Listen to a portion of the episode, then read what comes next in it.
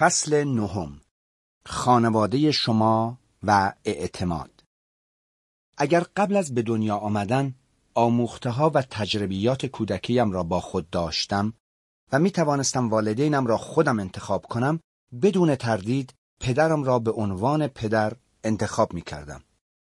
هیچ پسری پدری بهتر از من نداشته است و من زندگی خوب خودم را تا حدود زیادی مدیون روشی هستم که او در پنجاه سال زندگیم برای رابطه با من انتخاب کرده بود.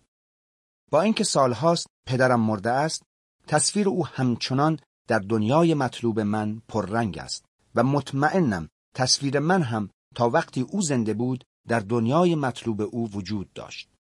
وقتی رابطه طولانی مدت خودم را مرور می کنم می بینم آنچه من از پدرم می گرفتم اعتماد بود.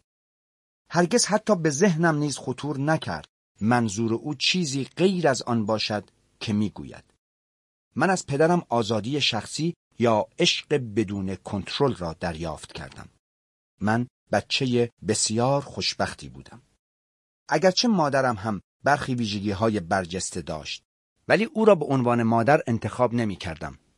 نه به این دلیل که با من به عنوان کودک یا جوان خوب رفتار نمی کرد. به خاطر آنکه نمی‌خواهم رفتاری که بعدها با من و خانوادهام کرد را دوباره بیاد بیاورم.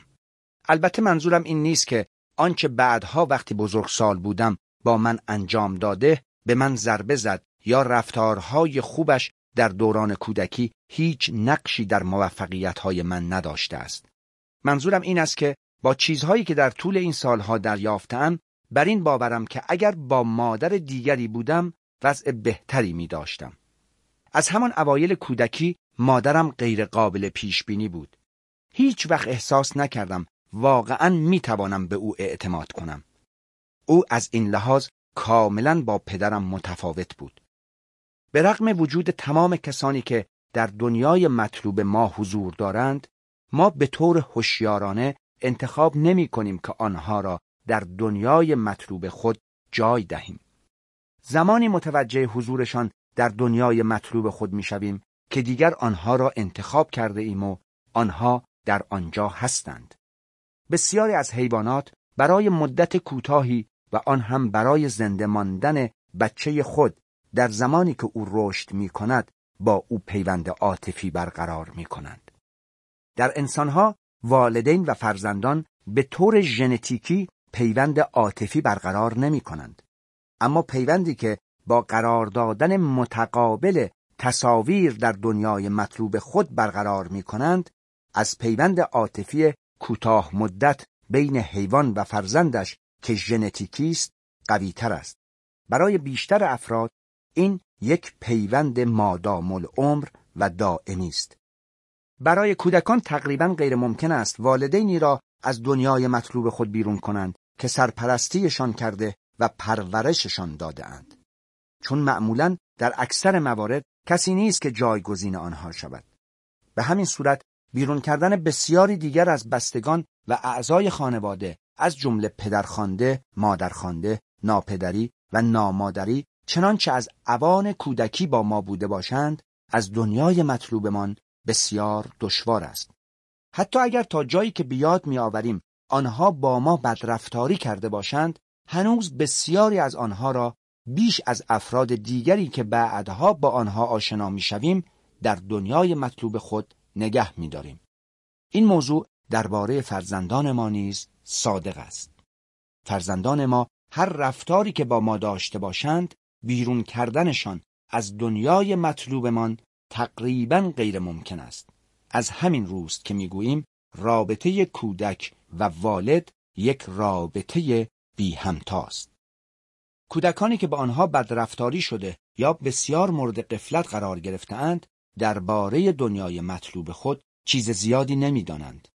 به خصوص اینکه این دنیا تا چه اندازه قوی است و والدین یا جانشینان آنها چه جایگاه مستحکمی در آن دارند چون آنها متوجه قدرت دنیای مطلوب خود نیستند گاهی گیج و متعجب می‌شوند که چرا نمی توانند نسبت به والدین ستمکار و سهلنگار خود بی تفاوت شوند و دست از آنها بشویند.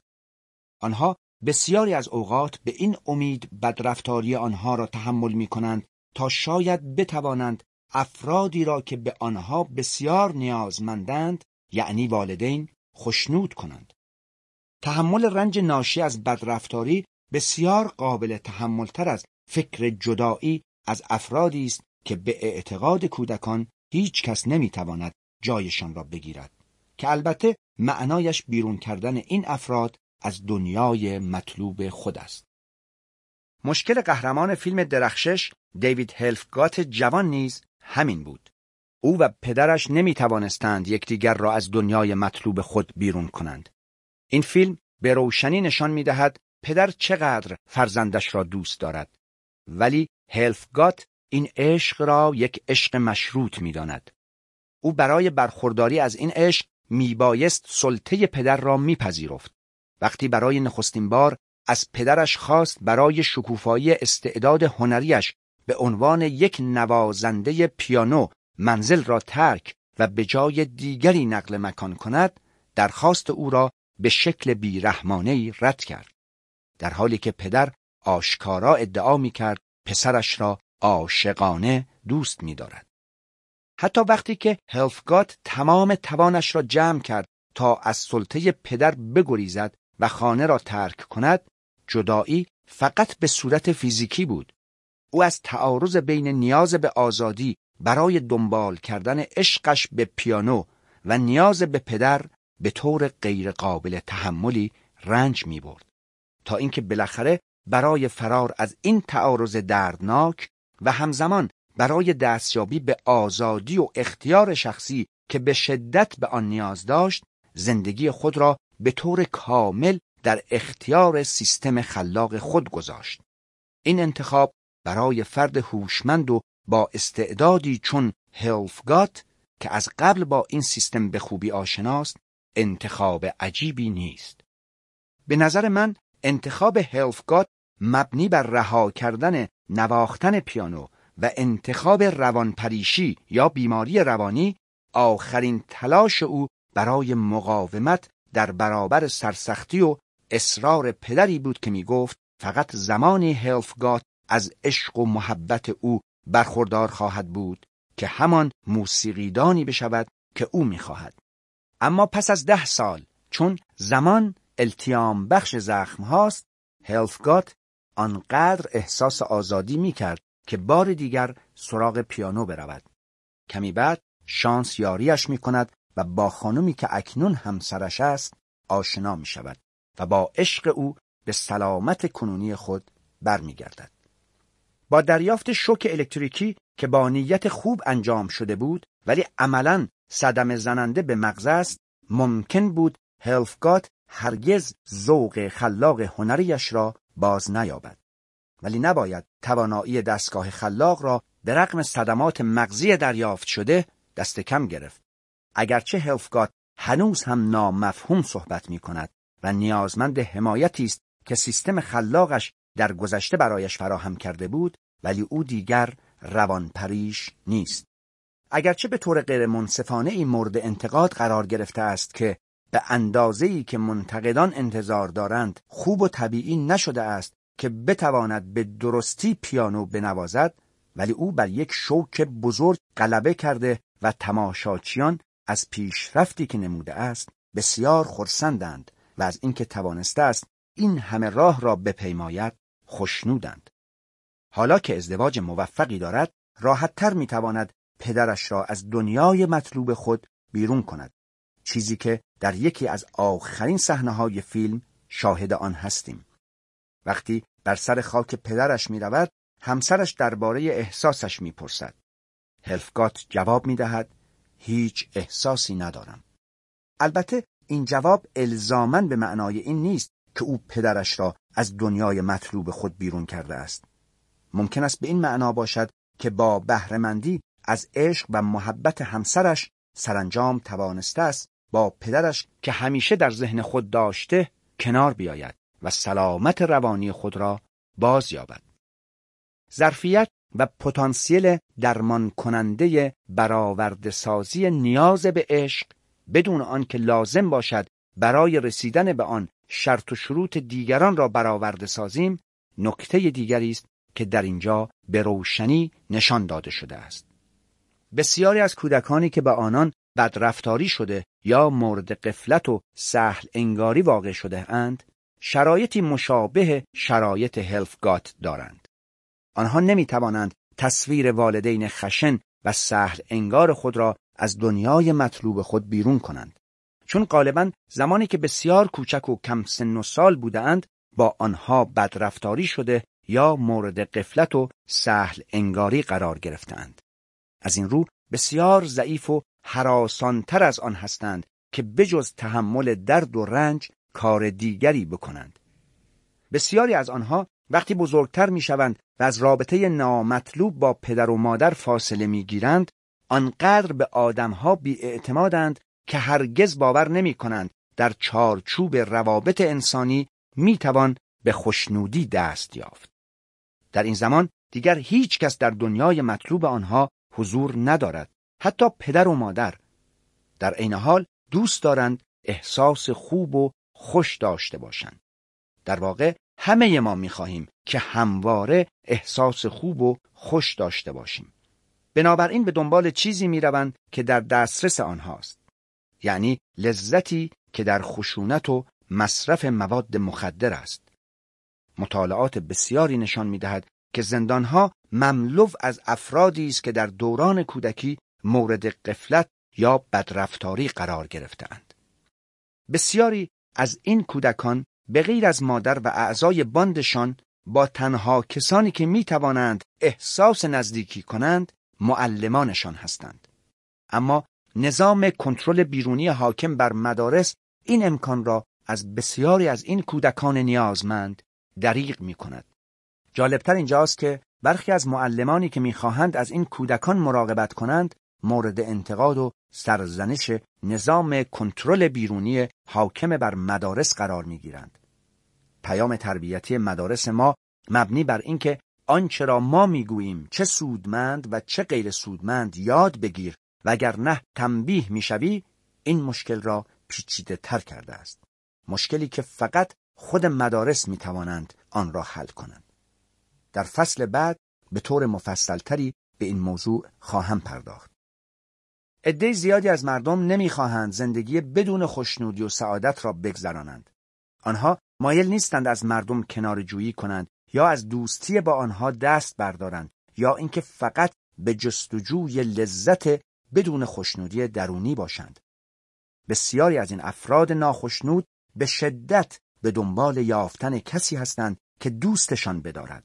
اما به خاطر واقعیت شرایط زندگیشان یعنی فقر، کهولت، بیسوادی و نداشتن تحصیلات، جذاب نبودن، بیکاری، بیخانمانی، بیماری یا ارتکاب به جرم و فهرست طولانی از این قبیل قابلیت و توانایی انجام آن را ندارند. شاید برای این پرسش اندوهبار بیتلها که می‌خوانند این همه آدمهای تنها از کجا می آیند پاسخی وجود داشته باشد. در واقع آنها از دنیایی می آیند که روانشناسی مخرب کنترل بیرونی آنها را از شوهران، زنان، فرزندان، معلمان و کارفرمایانشان جدا کرده است. اکنون توضیح می دهم چگونه با استفاده از تئوری انتخاب در خانواده به ویژه در پرورش فرزندان از بسیاری مشکلات ارتباطی پیشگیری کنیم. همانطور که قبلا ذکر کردم بهترین فرصت ما برای برقراری رابطه خوب در تمام زندگیمان کانون خانواده است. اگر می توانستیم بر میل به کنترل یکدیگر غلبه کنیم کانون خانواده های ما بسیار مستحکمتر از آنی می بودند که اکنون هستند.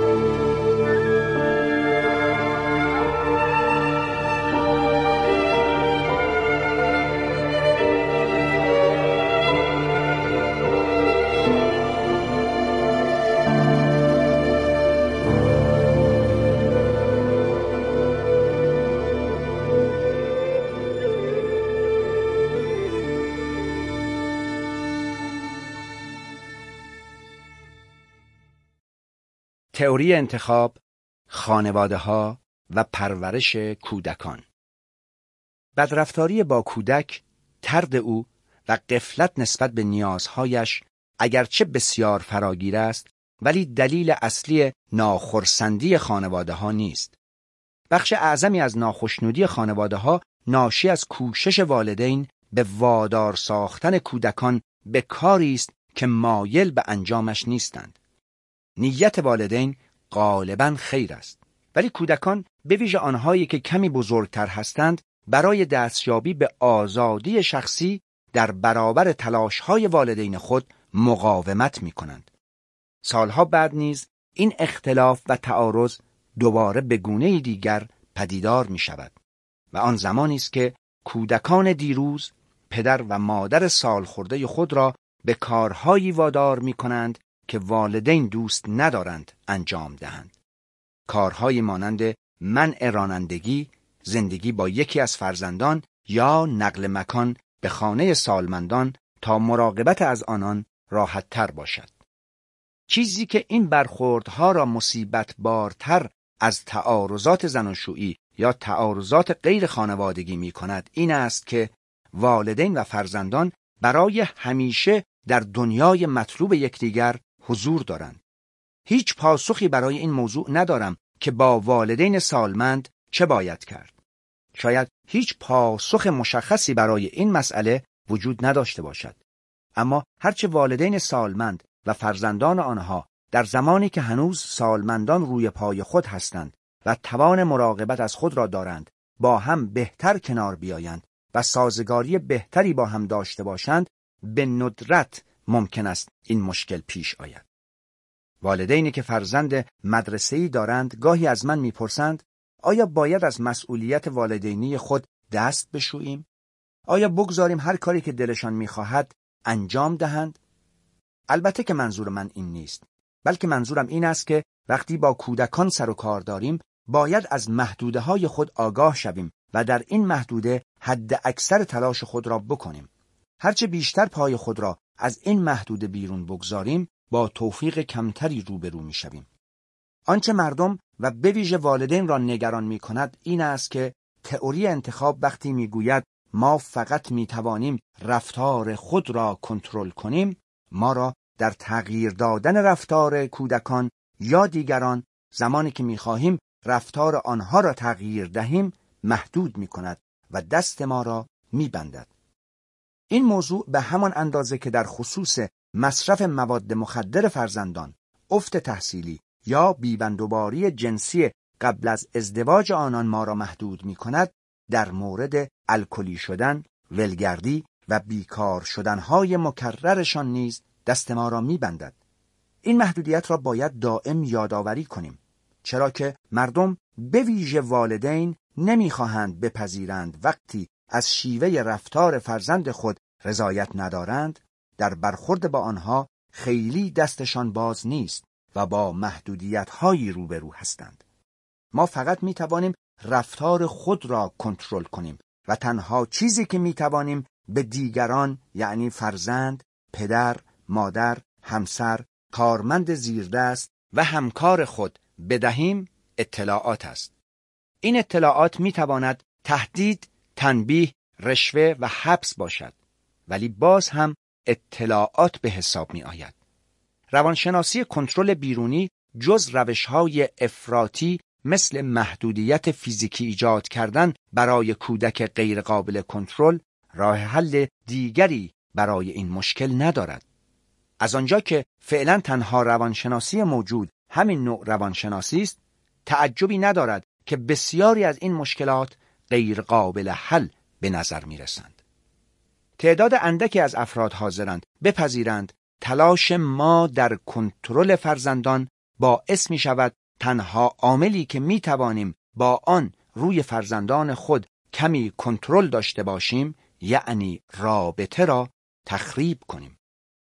اصل بدیهی تئوری انتخاب در زمینه فرزند پروری این است که اگر می‌خواهید فرزندان شما در طول دوره رشد شاد، موفق و با شما نزدیک و صمیمی باشند کاری نکنید که فاصله بین شما و آنها زیاد شود و از هم دور شوید.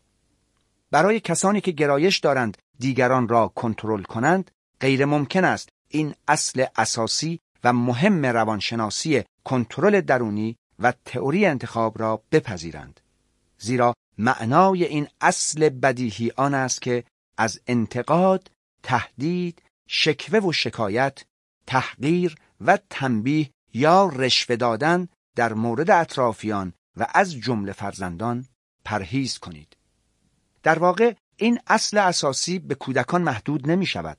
این اصل در مورد تمام روابط انسانی صادق است و نقطه آغازین استفاده از تئوری انتخاب در زندگی است. هیچ کاری را که باعث می شود از دیگران دور شوید انجام ندهید. شاید این کار برای شما خیلی خوشایند نباشد ولی هرچه این کار یعنی کنترل دیگران را کمتر انجام بدهید بهتر است. در اینجا پیشگیری یعنی ممانعت از قطع یک رابطه رو به شکست بهترین کاری است که می توانید انجام دهید. فرزندان بزرگ می شوند و روابط ضعیف و نامناسب اغلب بهبود می یابند. اما اگر شکاف و جدایی شدید باشد رابطه ها ممکن است بهتر شود ولی هرگز آنگونه ای نخواهد شد که واقعا والدین و فرزندان می‌خواهند. برای روشن کردن منظورم اجازه دهید مشاوره با یک زن مطلقه چهل و پنج ساله را شرح دهم.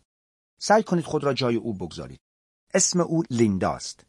موضوع را از زمانی که وارد اتاق شده و روی صندلی نشسته است پی می‌گیرم. من رو به او می‌گویم لیندا تلفنی گفتی مشکلاتی داری.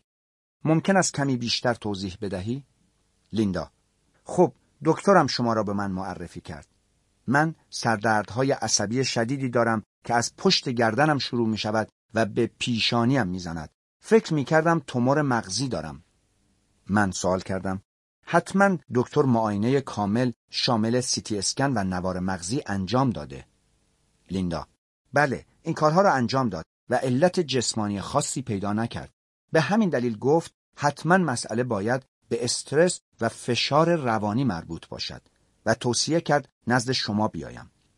شاید کمی بدبین به نظر برسم ولی فکر نمی کنم استرس بتواند چنین دردی ایجاد کند. من توضیح دادم خب هر کاری که اینجا با هم انجام بدهیم اوضاع را بدتر نمی کند.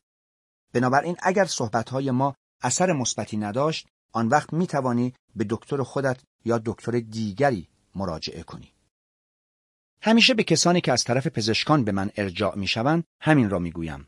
این حرف من به آنها اطمینان می دهد که فکر نمی کنم بیمار روانی اند یا پزشکشان حتما درست گفته است. خودم را فردی نشان می دهم که می خواهد کمک کند و مهمتر اینکه به حرفهای مراجع به دقت گوش خواهم داد. امروزه بسیاری از پزشکان چنان در دام مراقبت تحت کنترل افتاده اند که فرصت کافی برای حرف زدن یا گوش سپردن به حرفهای بیماران ندارند. از این رو در توضیح گفتم به نظر من استرس چیز خیلی ساده است. استرس زمانی رخ می دهد که زندگی شما طبق میل شما پیش نرود. تجربه من نشان می دهد این مسئله در بسیاری از اوقات به وجود یک رابطه نامطلوب در زندگی فرد مربوط است. آیا کسی در زندگی تو هست که طبق میل تو رفتار نمی کند یا کاری که تو دوست داری را انجام نمی دهد؟ لیندا گفت خب سالها این آدم شوهر من بود اما چهار سال پیش احساس کردم باید به زندگی با او پایان دهم و حالا او در میان نیست. با همه کسانی که کار می کنم هم رابطه خوبی دارم. پنج سالی بود یک رئیس عوضی داشتم که خیلی اذیت می‌کرد اما رئیس فعلیم خیلی خوبه. اگه سردردهایم عصبی بود باید از دست آنها می بود و الان قطع می شد. من ظرف یک سال از دست رئیس و شوهرم خلاص شدم. بیشک باید حالم بهتر می شد اما این سردردها جدیدند و از سال قبل شروع شدند. من پرسیدم فرزند نوجوانی در خانه داری؟ لیندا گفت آره دارم. سامانتا داره وارد 17 سالگی میشه. یک آتیش پاره است. من گفتم دخترها در این سن و سال همین جورن. چطور با هم کنار میایید؟ لیندا گفت راستش را بخواهید به جایی رسیدم که حوصله دیدنش را هم ندارم خیلی اعصابم رو به هم میریزه بسیار بددهنه حالم ازش به هم می‌خوره من گفتم خوبه کمی دربارهش بیشتر حرف بزنیم. در مورد روابط خودت با او بگو. لیندا گفت خب هیچ وقت کاری رو که می‌خوام انجام نمیده. هر وقت هم که شکایت می‌کنم چشماشو گرد می‌کنه و هیچ حرفی نمی‌زنه. بیشتر وقتشو توی اتاقش میگذرونه. در رو قفل می‌کنه. دائم با تلفن حرف می‌زنه یا موسیقی گوش میده. با اینکه در و دیوار اتاقش محکمه اما صدای موزیکش تمام خونه رو میلرزونه پس می‌توان فهمید این سامانتاس که مشکل ساز است اما چیزی که کار را پیچیده تر می کند این است که سامانتا با تمام اعتراضات و شکوه و ناله های لیندا همچنان در دنیای مطلوب او حضور دارد و لیندا هم در دنیای مطلوب سامانتاست. لیندا از دست همسر و رئیس خود سردرد نمی گرفت. چون آنها را از دنیای مطلوبش بیرون کرده بود. اما در مورد سامانتا این گونه نیست. سامانتا در دنیای مطلوب لیندا جا خوش کرده و چون سامانتا در دنیای مطلوب اوست در ابتدا مردد بود که درباره او حرف بزند یا نه. کمی بیشتر از آنچه در اینجا آوردم گفتگو کردیم تا بالاخره درباره او شروع به حرف زدن کرد. من گفتم من تا حدود زیادی مطمئنم سامانتا مشکل اصلی است. آیا دوست داری درباره رابطت با او حرف بزنی؟ لیندا گفت آره باید در این باره با کسی حرف بزنم. فکر می کنید بتونید به من کمک کنید؟ من که تقریبا ناامید شدم. فقط دو سال دیگه مونده که بره دانشگاه. شکر خدا برای رفتن به دانشگاه فعلا خوب درس می‌خونه و پیشرفتش در مدرسه خوبه. من گفتم فکر نمی کنم اگر اینجوری پیش برید بتونید یک سال دیگر رو هم دوام بیارید. من هم مطمئنم می‌تونم کمک کنم اما باید جزئیات بیشتری برام بگی. مسئله بزرگتر از قفل کردن در اتاقش و تلفن‌های طولانی مدت است. این جور کارها قابل تحمله. چیز دیگری باید باشه که تو نمی‌تونی تحمل کنی. همون چیزی که درگیری شما رو با هم زیاد می‌کنه و دائم ادامه داره و اعصاب تو خورد می‌کنه. لیندا گفت خب من یک آدم دقیق و مرتبم. من در بانک کار می‌کنم. جایی که دقت زیادی می‌خواد. کارم رو خیلی خوب انجام میدم و حقوق خیلی خوبی هم می‌گیرم. مطمئنا بقیه ماجرا رو خودتون می‌تونید حدس بزنید. من گفتم شاید بتونم حدس بزنم ولی اگر ماجرا را خودت تعریف کنی بهتر می‌تونیم در وقت صرف جویی کنیم. لیندا گفت وقتی از سر کار برمیگردم دوست دارم قبل از آنکه شروع کنم به آشپزی آشپزخونه تمیز و مرتب باشه. تنها چیزی که می‌خوام اینه که قبل از رسیدنم به خونه یعنی در ساعت پنج و نیم آشپزخونه تمیز و مرتب باشه. این توقع زیادی نیست. فقط ده دوازده دقیقه وقت می‌بره. انتظار زیادیه؟ من توقع ندارم شام بپزه. حتی میز شام رو خودم میچینم. چون دوست دارم درست چیده بشه. او بعد از شام در شستن ظرفها کمک می‌کنه. ولی مشکل همون چند تیکه ظرفیه که از صبحانه و غذاهای حاضری شب قبل و حل و های بعد از مدرسه میمونه و آشپزخونه رو نامرتب می‌کنه. همین که می‌رسه خونه شروع به خوردن حل و می‌کنه. همش آتاشغال می‌خوره. وقتی وارد خونه میشم این همه نامرتبی میبخشید که اینطوری میگم دکتر واقعا دیوانم می‌کنه. من گفتم این که چیز بزرگی نیست. نمی‌فهمم چرا خودتو برای موضوع به این کوچیکی اینقدر اذیت می‌کنی. می‌تونی ازش بخوای مرتبتر باشه و رعایت بکنه؟ لیندا گفت خب یه وقتایی این کار رو می‌کرد ولی آنقدر نامرتب و شلخته که دوباره باید خودم از نوع انجامش می‌دادم. مرتب بهش می‌گفتم اگه نمی‌تونی درست انجامش بدی اصلا انجام نده. از حدود دو ماه پیش هم کاملا همه چیز رو رها کرده و دست به سیاه و سفید نمی‌زنه. وقتی وارد خونه میشم چیزی نمیگه ولی با نگاش به من میفهمونه که خونه خودته اگر روش کار کردن منو قبول نداری خودت انجام بده. می‌بینید؟ من باید این نگرش وحشتناکش رو تحمل کنم. واقعا که افتضاحه. من سوال کردم. بگو ببینم. وقتی از سر کار برمیگردی و آشپزخونه به هم ریخته و نامرتب خونت رو می‌بینی چه کار می‌کنی؟ یا چی میگی؟ چون فکر می‌کنم ماهاست که اوضاع بر همین منواله و چیزی فرق نکرده.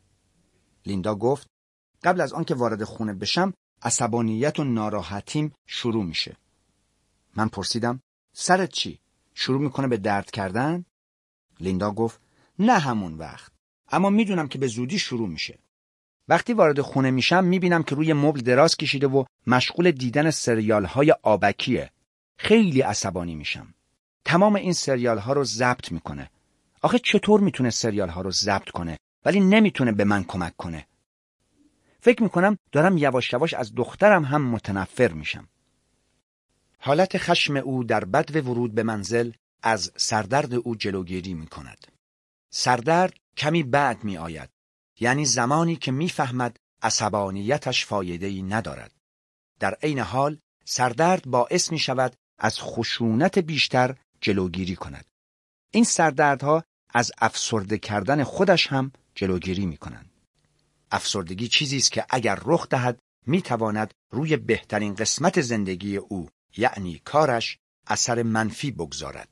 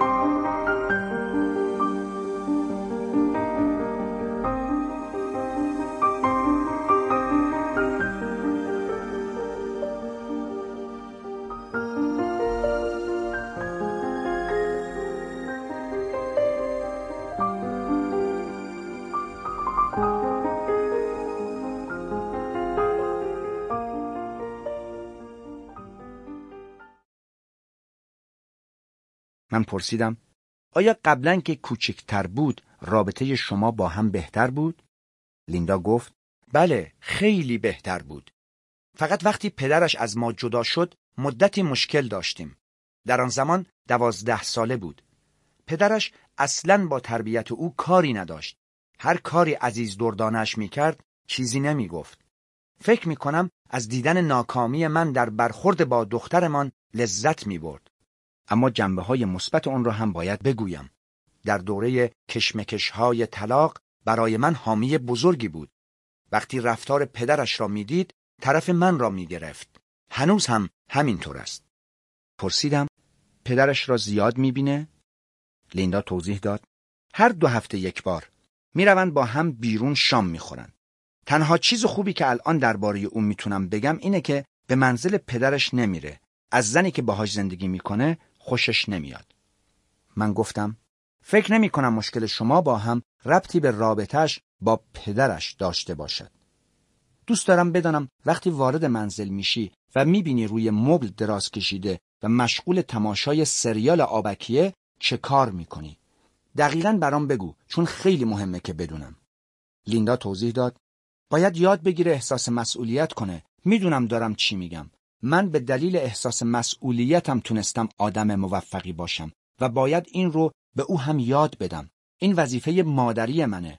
خدا خودش شاهده که او هرگز از پدرش چنین چیزی یاد نمی‌گیره. من پرسیدم پس یعنی؟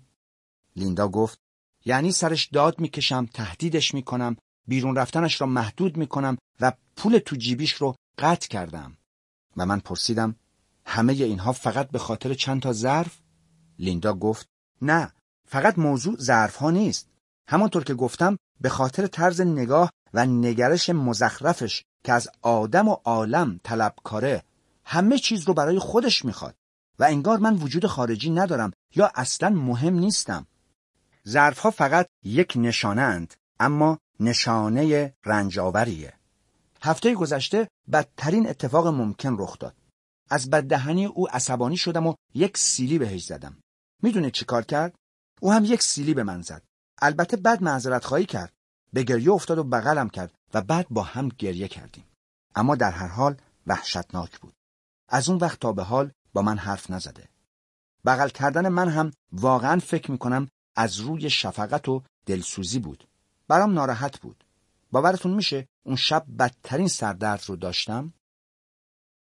این توضیحات حدس مرا تایید می‌کرد که لیندا در آستانه خشم و خشونت بود. او برای کنترل کردن خود به این سردردها احتیاج داشت.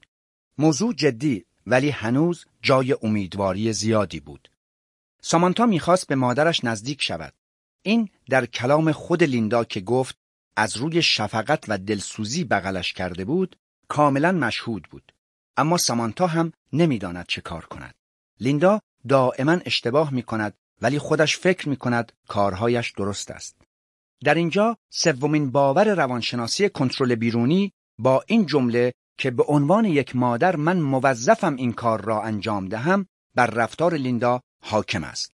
اما چون خودش هم می‌دانست سیلی زدن کار غلطی است به آن پرداختم و گفتم به نظر نمی آید بخواهی سیلی کوچکی را که زدی تکرار کنی. لیندا گفت نه ابدا خیلی وحشتناک بود. یک لحظه کنترل خودم رو از دست دادم. فکر کنم به کمک احتیاج دارم. می‌تونید به من کمک کنید؟ من گفتم آماده هستی که خوب به حرفام گوش کنی؟ می‌خوام کاری بکنی که انجام دادنش خیلی آسان نیست. لیندا گفت چه کاری؟ گفتم اگر وقتی به خانه میایی و هر کاری که می‌کنی تأثیری نداره پس پیشنهاد می‌کنم هیچ کاری نکن. فقط هیچ کاری نکن. لیندا گفت منظورتون چیه که هیچ کاری نکنم؟ او مشکل داره نه من. من گفتم نه مشکل اونه و نه تو. مشکل رابطه شما با همه. منظورم رو می‌فهمی؟ لیندا گفت ولی اگر فقط آشپزخونه رو مرتب کنه مشکلی نداریم. این تنها چیزیه که من می‌خوام. لیندا در واقع با مفهوم رابطه مشکل دارد. اما من روی آن کار می‌کنم. گفتم بسیار خوب. فکر می‌کنی اگر الان سامانتا اینجا بود و من از اون میپرسیدم اشکال رابطه تو با مامانت چیه چه جوابی می‌داد؟ چون او هم از این رابطه رضایت نداره. لیندا گفت میگه دست از سرش بردارم و به حال خودش بگذارمش. هر روز همینو میگه. ولی نمی‌تونم اونو به حال خودش بگذارم. من مادرش هستم. غریبه که نیستم. پرسیدم آیا تا به حال پیش آمده که سر کار با یک مشتری خوب برخوردی کنی که مشکل ساز باشه و دردسر برات ایجاد کنه؟ گفت این چه ربطی به من و دخترم داره؟ گفتم خب سامانتا هم یک درد سرساز تمام ایار است مگه نه من در مشاوره هایم به مراجعان نشان می دهم وقتی قدرت ندارید بر حق بودن یا نبودن چندان مؤثر نیست لیندا هیچ گونه قدرتی روی دخترش ندارد ولی فکر می کند که دارد او به روشنی می داند روی مشتری خوبش هیچ قدرتی ندارد ولی درباره دخترش اینگونه فکر نمی کند. از این رو پرسیدم با آن مشتری خوبی که خیلی درد سرساز است چه کار می کنی؟ لیندا گفت مشتری فرد مهمیه و من پرسیدم مهمتر از دخترت؟ لیندا گفت خدای من چی بگم؟ این دختر تنها چیزیه که من توی این عالم دارم. لیندا به گریه افتاد. اکثر افراد وقتی متوجه می شوند روانشناسی مورد استفاده آنها فقط به روابط مهمشان لطمه زده است یکه می‌خورند. مقایسه دخترش با مشتری او را تکان داد. مدتی گریه کرد. اشکها بهتر از سردرد بودند. این گریه برای سردردهای او بسیار مفید بود.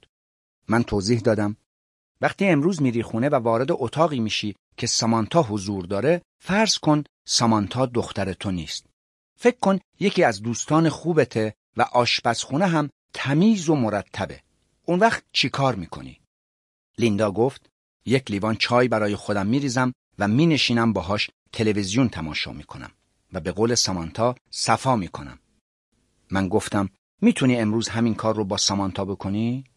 لیندا گفت نمی‌تونم اون پرسیدم چرا نمی‌تونی؟ لیندا گفت البته که می‌تونم اما او فکر می‌کنه عقلمو از دست دادم. من پرسیدم خب چی میشه؟ من مطمئنم او مدت هاست خدا خدا می‌کنه تو روزی عقل تو از دست بدی. امروز برای این کار روز خوبیه.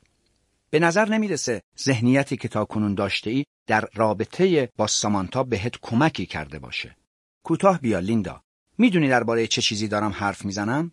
بخشی از وجودت مدت هاست متوجه این موضوع شده. فقط برو آروم کنارش بنشین بی سر و صدا بی شکوه و شکایت بدون سرزنش استراحت کن. لیندا پرسید چه مدت باید این کار رو بکنم؟ جواب دادم می‌تونی برای سه روز این کار رو بکنی؟ لیندا پرسید ظرفا هم که هیچی. توضیح دادم نه نه چرا هیچی؟ بعد از کمی با او بودن بلند میشی و مثل همیشه ظرفها رو میشوری. اما هیچ یک از کارهای دیگری که تا حالا می‌کردی رو نمی‌کنی. اون وقت می‌بینی که خونه آرومه. تو آرومی. سامانتا هم آرومه. لیندا گفت نکنه باید این کار رو برای دو سال آینده انجام بدم تا زمانی که بره دانشگاه گفتم نه فقط برای سه روز لیندا پرسید بعدش چی میشه گفتم نمی‌دونم اگر تو و سامانتا راحت و با آرامش در کنار هم نشسته باشین چه چیزی به او خواهی گفت که بهتر از حرفهایی باشه که تا کنون به او گفتی لیندا گفت خب فکر می‌کنم از او درباره روزش می‌پرسم که چطور بوده و کمی هم باهاش مهربانتر برخورد می‌کنم پرسیدم اگر بپرسه چرا دیگه سرش داد نمی‌زنی چی میگی؟ یا بهتر بگم دوست داری چی جوابی بهش بدی؟ لیندا گفت بهش میگم من آخرین داد و بیدادم رو کردم. پرسیدم آیا دوست داری اگه چیزی هم نپرسید باز هم همینو بهش بگی؟ لیندا گفت دوست دارم بهش بگم که داد و فریاد بیفایده بوده و برای همیشه می‌خوام ترکش کنم ولی فکر نمی کنم بتونم این کار رو بکنم. من گفتم پس فعلا برای سه روز داد و فریاد رو کنار بگذار. لیندا گفت بسیار خوب سه روز این کار رو می‌کنم و من توضیح دادم بعد از نیم ساعت تلویزیون دیدن بلند شو و به او بگو می‌خوام شام درست کنم. از اون نخواه کمکت کنه. اول ظرفا رو بشور و بعد شام درست کن. لیندا گفت ولی این منصفانه نیست. من تمام کارها رو انجام بدم و اون دست به سیاه و سفید نزنه. این وسط چه چیزی آید من میشه؟ من گفتم اگر زندگی منصفانه بود که دیگه کسی به مشاوره احتیاج نداشت. این سوال که چه چیزی آید من میشه سوال خوبیه. اجازه بده سوالت رو اینجوری پاسخ بدم که واقعا تو از دخترت چی می‌خوای؟ لیندا گفت می‌خوام مثل چند سال قبل باشیم. ما دو تا دوست صمیمی بودیم.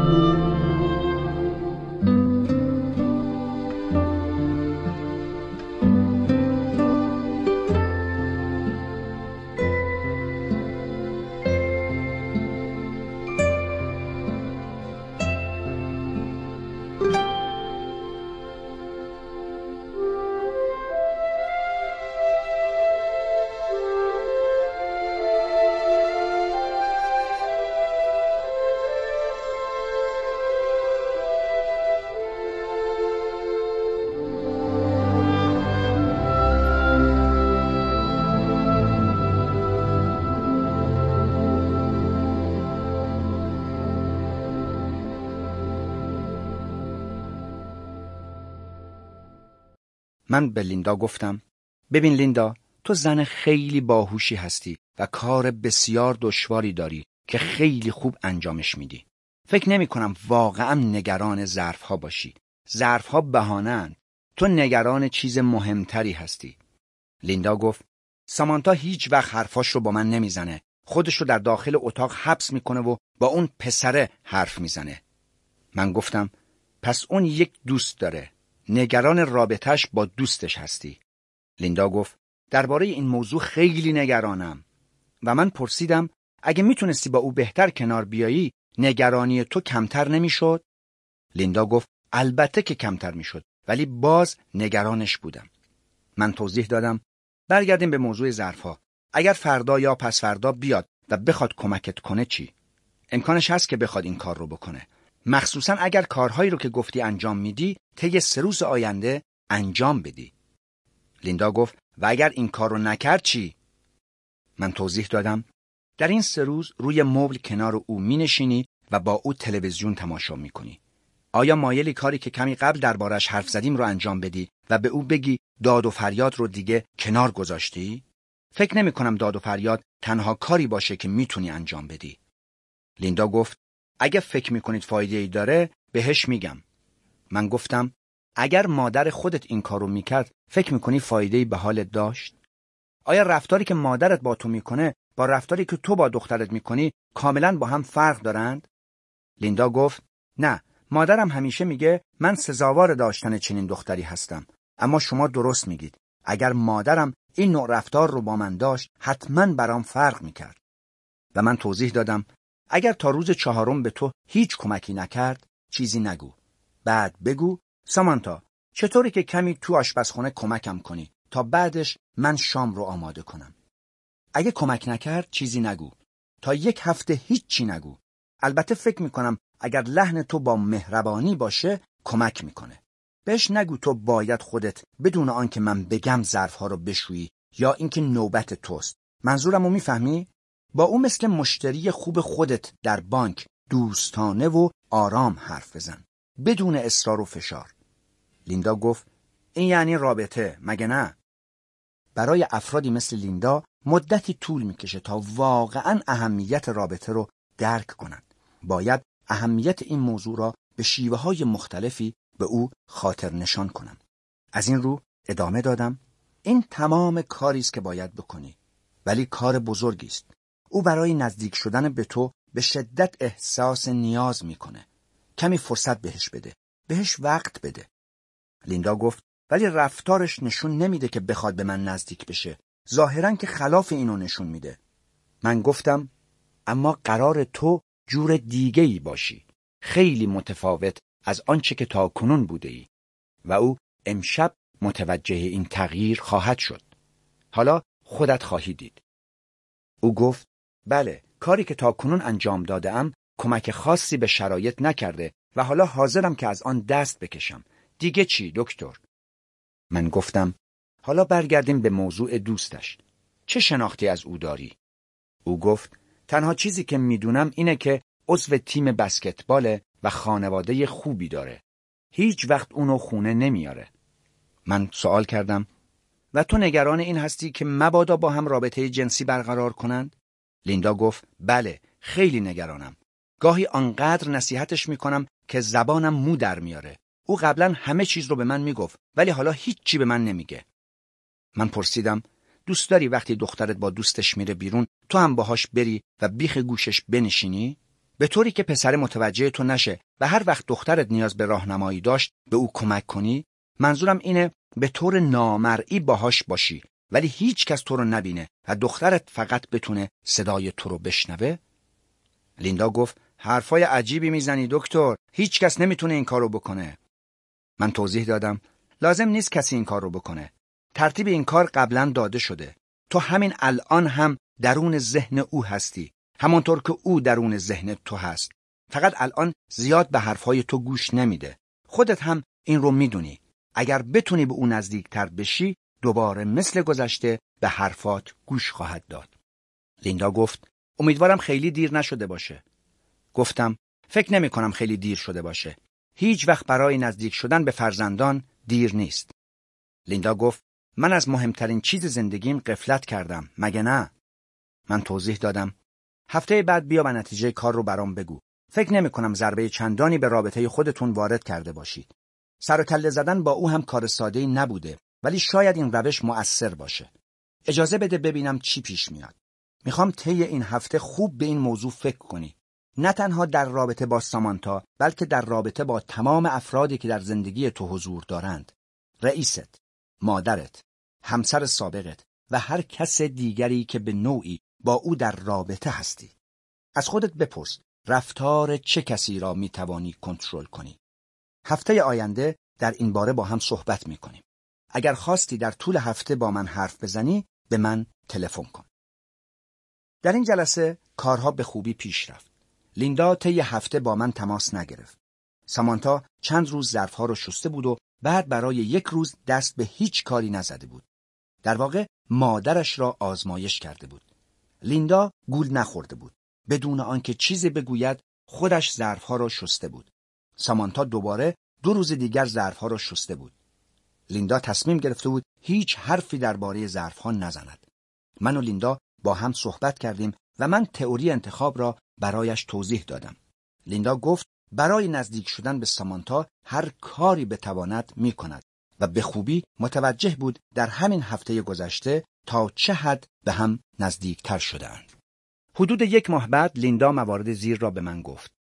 سامانتا تصمیم گرفته بود درباره نامزدش با لیندا حرف بزند. نامزدش او را تحت فشار قرار داده بود که با هم رابطه جنسی داشته باشند و گفته بود این کار باعث می شود به هم نزدیکتر شوند. لیندا به این حرف دخترش برخلاف گذشته با وحشت و قیل و قال پاسخ نداده بود. او به آرامی از سامانتا پرسیده بود آیا فکر همه چیز را کرده ای؟ برایش توضیح داده بود برقراری چنین رابطه ای در این سن و سال می تواند تجربه بسیار تلخ و ناگواری باشد مگر اینکه واقعا از صمیم قلب عاشق باشد. سامانتا جواب داده بود واقعا عاشق نیست ولی چون تعداد زیادی از دوستانش با نامزدهایشان چنین رابطه ای دارند او نیز از روی کنجکاوی می‌خواهد تجربه کند من به لیندا گفتم این تمام کاری بوده است که تو می توانستی انجام دهی و به نظر می رسد با موضوع خوب برخورد کرده ای. حرفهای لیندا آنها را به هم نزدیکتر کرده بود. این برای سامانتا که در حال دست و پنجه نرم کردن با هورمونهایش بود بهترین اقدام ممکن به حساب می آمد. امروزه رابطه بین دو جنس در سنین پایین بخشی از فرهنگ روز شده است.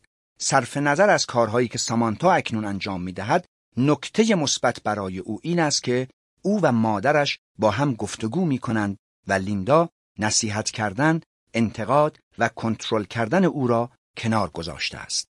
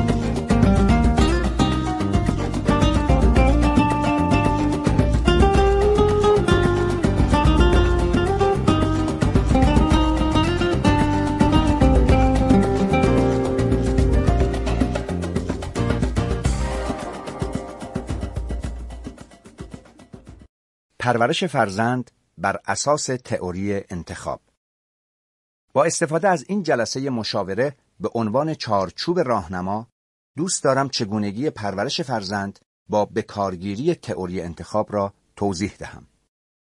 وقتی به گذشته می نگرم فکر می کنم بسیاری از آموخته هایم در زمینه تئوری انتخاب را مرهون تجاربی هستم که به هنگام پرورش فرزندان خود کسب کرده ام. من و همسر فقیدم نوامی تا زمانی که سه فرزندمان از دانشگاه فارغ و تحصیل نشده بودند راجع به تئوری انتخاب چیزی نمی‌دانستیم و تقریبا همیشه در رفتار با آنها با هم توافق داشتیم. به همین دلیل هیچگاه یکدیگر را به خاطر زندگی که فرزندانمان برای خود انتخاب کرده بودند سرزنش نمی کردیم. در تربیت فرزندان به ندرت از تنبیه استفاده می کردیم و هیچ وقت مشکلاتی را که پدر و مادرهای امروزی دارند نداشتیم. آنها نیز هیچ وقت سرکشی نمی کردند و همه با هم خوب کنار می آمدیم. بچه ها دوستان زیادی داشتند و در خانه ما همیشه به روی آنان باز بود. تقریبا تمام دوستانشان بعد که بزرگ شدند آدمهای موفق و مؤثری از کار درآمدند. اگر می‌خواهید طرز استفاده از تئوری انتخاب را بیاموزید بد نیست به رفتار پدر بزرگها و مادر بزرگها با نوه های خود توجه کنید. ما وقتی پدر یا مادر بزرگ می‌شویم کار خود را بسیار خوب انجام می دهیم. به خوبی آگاهم که بسیاری از افراد با آنچه من می‌گویم موافق نیستند. درست همانطور که در ازدواج فرصتهای زیادی وجود دارد، در پرورش فرزندان و کنار آمدن با یکایک اعضای خانواده نیز هیچ روش قطعی و مسون از خطایی وجود ندارد. اگر به پیشنهاد من عمل کردید و نتیجه نگرفتید، در آن صورت ممکن است من اشتباه کرده باشم. ولی این امکان هم وجود دارد که بدون آنکه خودتان بدانید شاید هنوز به روانشناسی کنترل بیرونی متعهدید و به آن عمل می کنید. تئوری انتخاب زمانی مؤثر واقع می شود که از آن برای پیشگیری از بروز مشکلات استفاده شود. اگر به زندگی افرادی که می‌دانید مشکلات رابطه‌ای دراز مدت دارند توجه کنید یا اگر به مشکلات رابطه‌ای خودتان به طور صادقانه نگاهی بیاندازید خواهید دید که تعداد اندکی از ما می توانیم برای این مشکلات راه حل‌های مؤثری بیابیم. در بیشتر موارد مشکلات مزمن می شوند و هیچگاه حل نمی گردند و سرانجام با پایینتر و پایینتر آوردن سطح توقعات خود از رابطه هایمان یاد می‌گیریم با ازدواج و زندگی مشترک ناخشنود خود به زندگی ادامه دهیم. به نظر من در خصوص فرزندان خود نیز به همین شیوه عمل می کنیم. ما سرخوردگی و ناامیدی خود را با ترد کردن آنها نشان نمی دهیم بلکه انتظاراتمان را از آنها کم می کنیم و آنان نیز متقابلا انتظار خود از ما را کمتر و کمتر می کنند. بزرگترین نگرانی بیشتر والدین آینده فرزندانشان است و اینکه آیا زندگی شاد و موفقی خواهند داشت یا نه. از نظر من چیزی که به اندازه همین نگرانی والدین اهمیت دارد این است که آیا آنها دوست دارند وقت خود را با ما بگذرانند و آیا ما دوست داریم اوقاتمان را با آنها بگذرانیم اگر آنها خوشنود باشند و دوست داشته باشند که بخشی از وقت خود را با ما بگذرانند به عنوان والدین احساس سعادت و خوشنودی می کنیم. بیشتر ما به دنبال آن نیستیم که فرزندانمان کارهای خارق‌العاده‌ای بکنند یا آدم خارق‌العاده‌ای بشوند. اینطور به نظر می رسد که ما به اندازه کافی از تئوری انتخاب آگاهی داریم که بفهمیم فقط تا حد معینی می توانیم فرزندان خود را به سوی قله های پیشرفت برانیم. می توانیم به آنها در آن جهت کمک کنیم. حامیشان باشیم. اما در نهایت آنچه آنها می‌شوند در کنترل ما نیست. بسیاری از ما با پیروی از باور سوم روانشناسی کنترل بیرونی مبنی بر اینکه ما می‌دانیم چه چیزی برای فرزندانمان خوب است به پاداش و تنبیه متوسل می‌شویم تا آنها را وادار کنیم کاری را انجام دهند که به نظر ما درست است. می توانیم این کار را تا آنجای ادامه دهیم که نه تنها در مجبور کردنشان به انجام کاری که می خواهیم توفیقی به دست نیاوریم بلکه رابطه خودمان با آنان را نیز تخریب کنیم حتی اگر فرزندانمان موفق شوند و به جایی برسند که فکر می کنیم خوب و درست است چون آنها را به انجام کاری مجبور کرده ایم که مورد علاقه ما بوده است و نه خودشان این احتمال وجود دارد نزدیکی و صمیمیتی که خواهان آن هستیم را از دست بدهیم. البته برخی والدین می‌گویند اگر فرزندانشان در مسیری حرکت کنند که آنها می‌خواهند نبودن نزدیکی و صمیمیت اهمیت چندانی ندارد. من این باور را هرگز قبول ندارم. عدم توفیق و ناتوانی در سهیم شدن موفقیت نه برای والدین رضایت بخش است و نه برای فرزندان. من فقط می توانم اصول اولیه فرزند پروری بر اساس تئوری انتخاب را توضیح دهم. عشق و محبت بسیار و عدم تنبیه. اگر با کودکی سر و کار دارید که مشکل آفرین است نمی توانم نسخه روزانه تجویز کنم که گام به گام با او چه کار کنید. ولی هنگامی که کودک شلوغ می کند یا رفتار بدی انجام می دهد اگر بسیار آرام و بدون داد و فریاد از او بخواهید به اتاقش برود یا روی صندلی بنشیند معمولا مؤثر خواهد بود و به رابطه بین شما و او لطمه ای وارد نمی کند. و وقتی این کار را می کنید به او بگویید پس از اینکه آرام شدی از اتاق بیا بیرون. دوست دارم درباره آنچه اتفاق افتاده با هم حرف بزنیم و ببینیم می توانیم کاری کنیم که دوباره تکرار نشود. اگر هم نخواستی دربارهش حرفی بزنی ایرادی ندارد. همین که آرام باشی برای من کافی است. وقتی کودک بیرون آمد با او خوشرفتاری کنید تا بفهمد همه چیز تمام شده و قهری هم در کار نیست. خلاقیت محور و مرکز هر گونه رابطه مطلوب است. کارهای غیرمنتظره بکنید. مثلا وقتی بچه های کوچک سر و صدای زیاد راه می اندازند من هم مثل آنها تظاهر به گریه کردن می کنم. آنها به قدری متعجب می شوند که می خندند یا به سراغ من می آیند تا آرامم کنند. از آنها تشکر می کنم و از اینکه دلداریم می دهند ابراز خوشحالی می کنم. خیلی وقتها دیگر آنچه که می‌خواستند یا انجام می‌دادند را فراموش می کنند و من هم بیادشان نمی آورم. برخی اوقات وقتی می‌خواهند گریه کنند کمی تئوری انتخاب را به آنها آموزش می دهم. مثلا می‌گویم می توانی همین الان یا کمی بعد گریه کنی. کدام یک را می‌خواهی انجام دهی؟ به این ترتیب می‌فهمند که گریه و زاری هم یک انتخاب است و احتمالاً انتخاب چندان خوبی هم برای آنها نیست. این موضوع آنها را به فکر وامی دارد که اگر بخواهند می توانند انتخاب کنند که گریه نکنند. به عنوان والدین معتقد به تئوری انتخاب بسیار خوب است که به طور مستقیم کمی تئوری انتخاب را به فرزندان آموزش دهید. ابتدا نیازها و دنیای مطلوب را برایشان توضیح دهید و سپس در مورد رفتار کلی با آنها صحبت کنید. اکنون مدارسی که می‌خواهند جزو مدارس مطلوب یا مدارس کیفی گلسری شوند، تئوری انتخاب را به کودکان پنج ساله هم آموزش می‌دهند. پس بدون شک در منزل هم می توانیم این کار را انجام دهیم. مواد لازم برای این کار را در بخش زمیمه توضیح دادم. نوجوانان می توانند بخش های مختلف این کتاب را بخوانند و بسیار راحت یاد بگیرند. آنها زمانی بیشتر علاقمند می شوند که بگویید خیلی از کارهایی را که می خواهید با آنها انجام دهید از این کتاب آموخته اید. آنچه به عشق و محبت مربوط می شود را هیچگاه به رفتار دیگری ربط ندهید و آن را به چیز دیگری منوط نکنید. برای فرزندان خود روشن کنید که در همه حال و صرف نظر از اینکه چه رفتاری دارند آنها را دوست دارید. در عین حال برایشان روشن کنید اگر به طور کامل خلاف مقررات عمل و نافرمانی کنند عشق ورزیدن به آنها و دوست داشتنشان کار آسانی نخواهد بود بهترین راه ابراز عشق و محبت به فرزندانمان این است که دریچه گفتگو با آنان را همیشه باز نگه داریم. به این ترتیب همیشه حق اظهار نظر خواهید داشت و وقتی با اعمالشان مخالف هستید حق دارید مخالفت خود را ابراز کنید. ولی توجه داشته باشید وقتی کار اشتباهی را بارها تکرار می کنند مدام و پی در پی مخالفت و اعتراض خود را به رخشان نکشید. دوبار بیان کردن مطلب کافی است.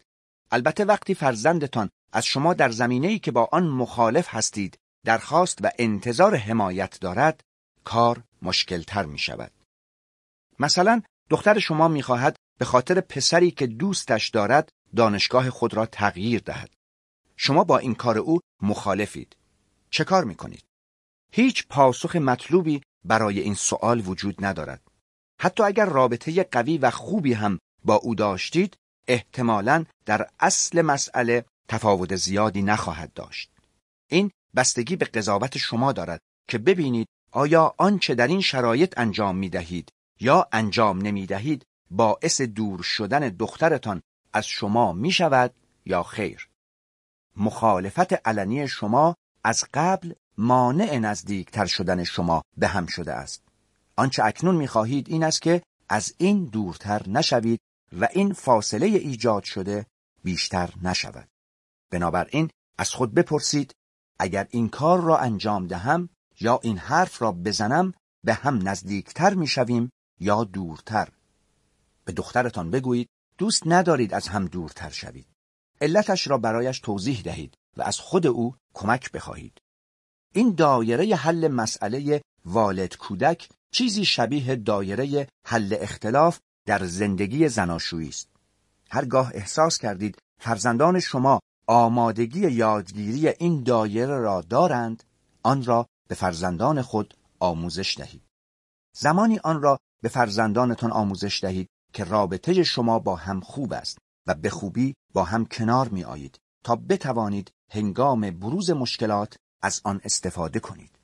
درباره دختری که می‌خواهد دانشگاه خود را تغییر دهد، بهترین کاری که می‌توان در درون یا بیرون دایره حل اختلاف انجام داد این است که با او روباز بازی کنید. کاملا شفاف به او بگویید چرا با تصمیم او مخالفید. همچنین به او بگویید برای شما سخت است از تصمیم و اقدام او حمایت کنید. چرا که نگران این هستید که نکند با این تصمیم صدمه ببیند. در عین حال به او بگویید رابطه شما با او از هر چیز دیگری مهمتر است و بپرسید چگونه هر دوی شما می توانید برای حفظ رابطه خوب خود با یکدیگر راه حل مطلوبی پیدا کنید.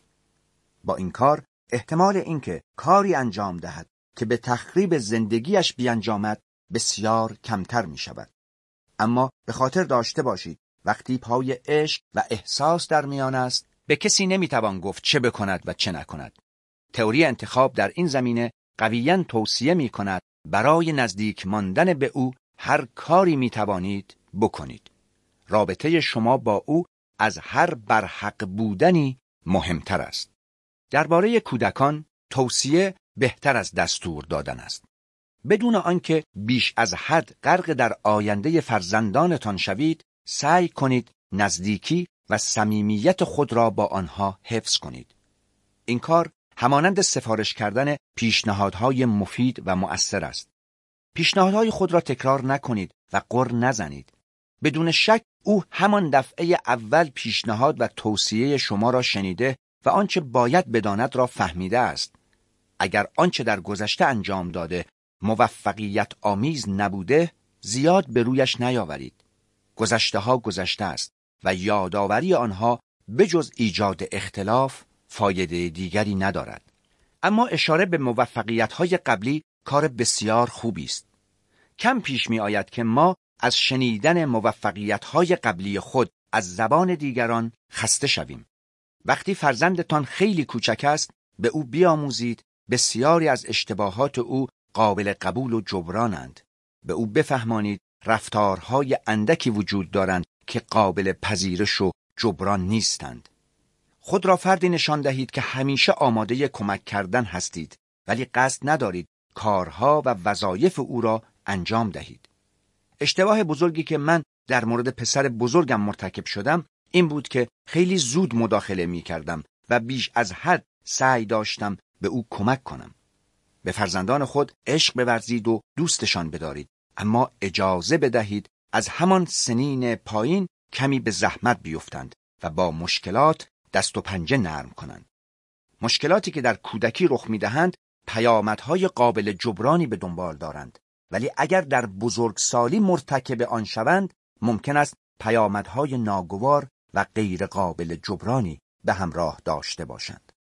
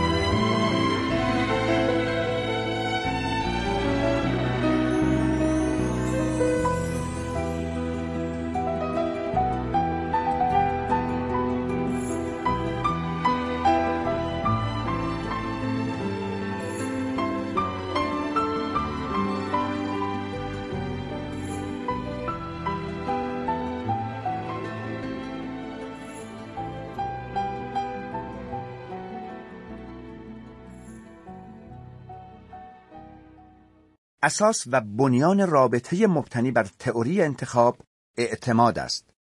پدر و مادر نمی توانند با تغییر سریع شیوه رفتارشان مشوق فرزندان شوند و اعتماد آنان را جلب نمایند. اعتماد سازی یعنی به فرزندان خود بفهمانیم هیچ چیزی وجود ندارد که اگر آنها بگویند یا انجام بدهند به تردشان منجر می شود. وقتی فرزندان وارد دوره نوجوانی می شوند، انجام این کار دشوارتر می شود. با این حال بهترین کار ترد نکردن فرزندان است. منظورم این نیست که آنان را در زمینه هایی که مخالفشان هستیم حمایت کنیم. ترد نکردن و حمایت نکردن از تصمیم ها دو چیز کاملا متفاوت است. بچه ها به سادگی متوجه این تفاوت و موضع گیری می شوند. همانطور که توضیح دادم حضور والدین در دنیای مطلوب فرزندان به این معناست که فرزندان به والدین خود اعتماد دارند یا تمایل آنها بر اعتماد است. فرزندانی هم که به والدین خود اعتماد ندارند همچنان آنها را در دنیای مطلوب خود نگه می‌دارند چون کس دیگری را ندارند که جایگزینشان کنند و تا زمانی که والدین در دنیای مطلوب فرزندان حضور دارند فرزندان دوست دارند به والدین خود اعتماد کنند. وقتی فرزند دیگر نمی‌خواهد به پدر یا مادرش اعتماد کند، این گونه به نظر می رسد که پدر و مادر در دنیای مطلوب فرزند به عضو غیر فعال تبدیل می شوند. شما در دنیای مطلوب او حضور دارید و حتی ممکن است از همراهی شما لذت هم ببرد اما به شما اعتماد نمی کند. تنها راه کسب مجدد این اعتماد از دست رفته وقت صرف کردن و گفتگو با اوست. به حرفهایش گوش دهید و گام به گام برای نزدیک شدن به یکدیگر تلاش کنید. وقتی با کودکی سر و کار دارید که نسبت به شما بی اعتماد است، اشتباهات خود را به سرعت بپذیرید.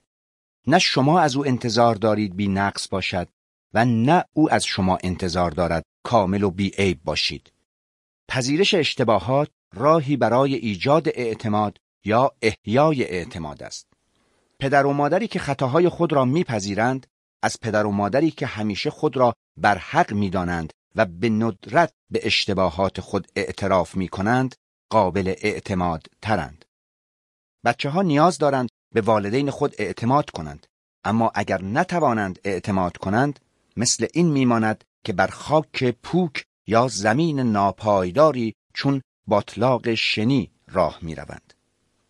والدین معتقد به تئوری انتخاب از سه سالگی به فرزندان خود می آموزند مسئولیت انتخابهایشان را بر عهده بگیرند. البته مسئولیت پذیری به معنای تنبیه نیست. حد اکثر کنترلی که برای کودکان لازم است اعمال شود این است که آنها را به اتاق خودشان بفرستید. در پرورش فرزندان بر اساس تئوری انتخاب تنبیه وجود ندارد. تنبیه اصولا یک مفهوم روانشناسی کنترل بیرونی است و از جمله پیامدهای تحمیلی می باشد که همواره فاصله بین والدین و فرزندان را زیادتر می کند. تقریبا تمام کودکان تنبیه شده وقت و انرژی ارزشمند خود را صرف فرار از تنبیه یا مقاومت در برابر آن می کنند. وقت و انرژی با ارزشی که می تواند آن را برای گسترش زندگی و برآورده کردن نیازهای خود صرف کنند. کودکان تنبیه شده میل به محدود کردن زندگی خود دارند و تلاش می کنند از زیر بار مسئولیت پذیری شانه خالی کنند. کودکان نباید چیزی بیشتر از آنچه پیامدهای طبیعی انتخابهایشان است تحمل کنند. برای مثال اگر پسر شما معمولا به موقع سر میز شام حاضر نمی شود باید شامش را به او بدهید. ولی یک شام سرد یا شامی که مقداری از آن خورده شده باشد. شاید هم گاهی لازم باشد چنانچه سر میز غذا به موقع حاضر نشد خودش برای خودش غذا درست کند. اما نباید گرسنه بماند. مگر اینکه آنقدر تنبل باشد که نخواهد حتی برای آماده کردن غذای خودش هم اقدامی بکند. اگر معتقدید که تنبیه مشکلات را حل می کند سعی کنید مشکل را بدون آن انجام دهید آنگاه خواهید دید با کمی گفتگو و راهنمایی خودشان مشکلات را حل می کنند.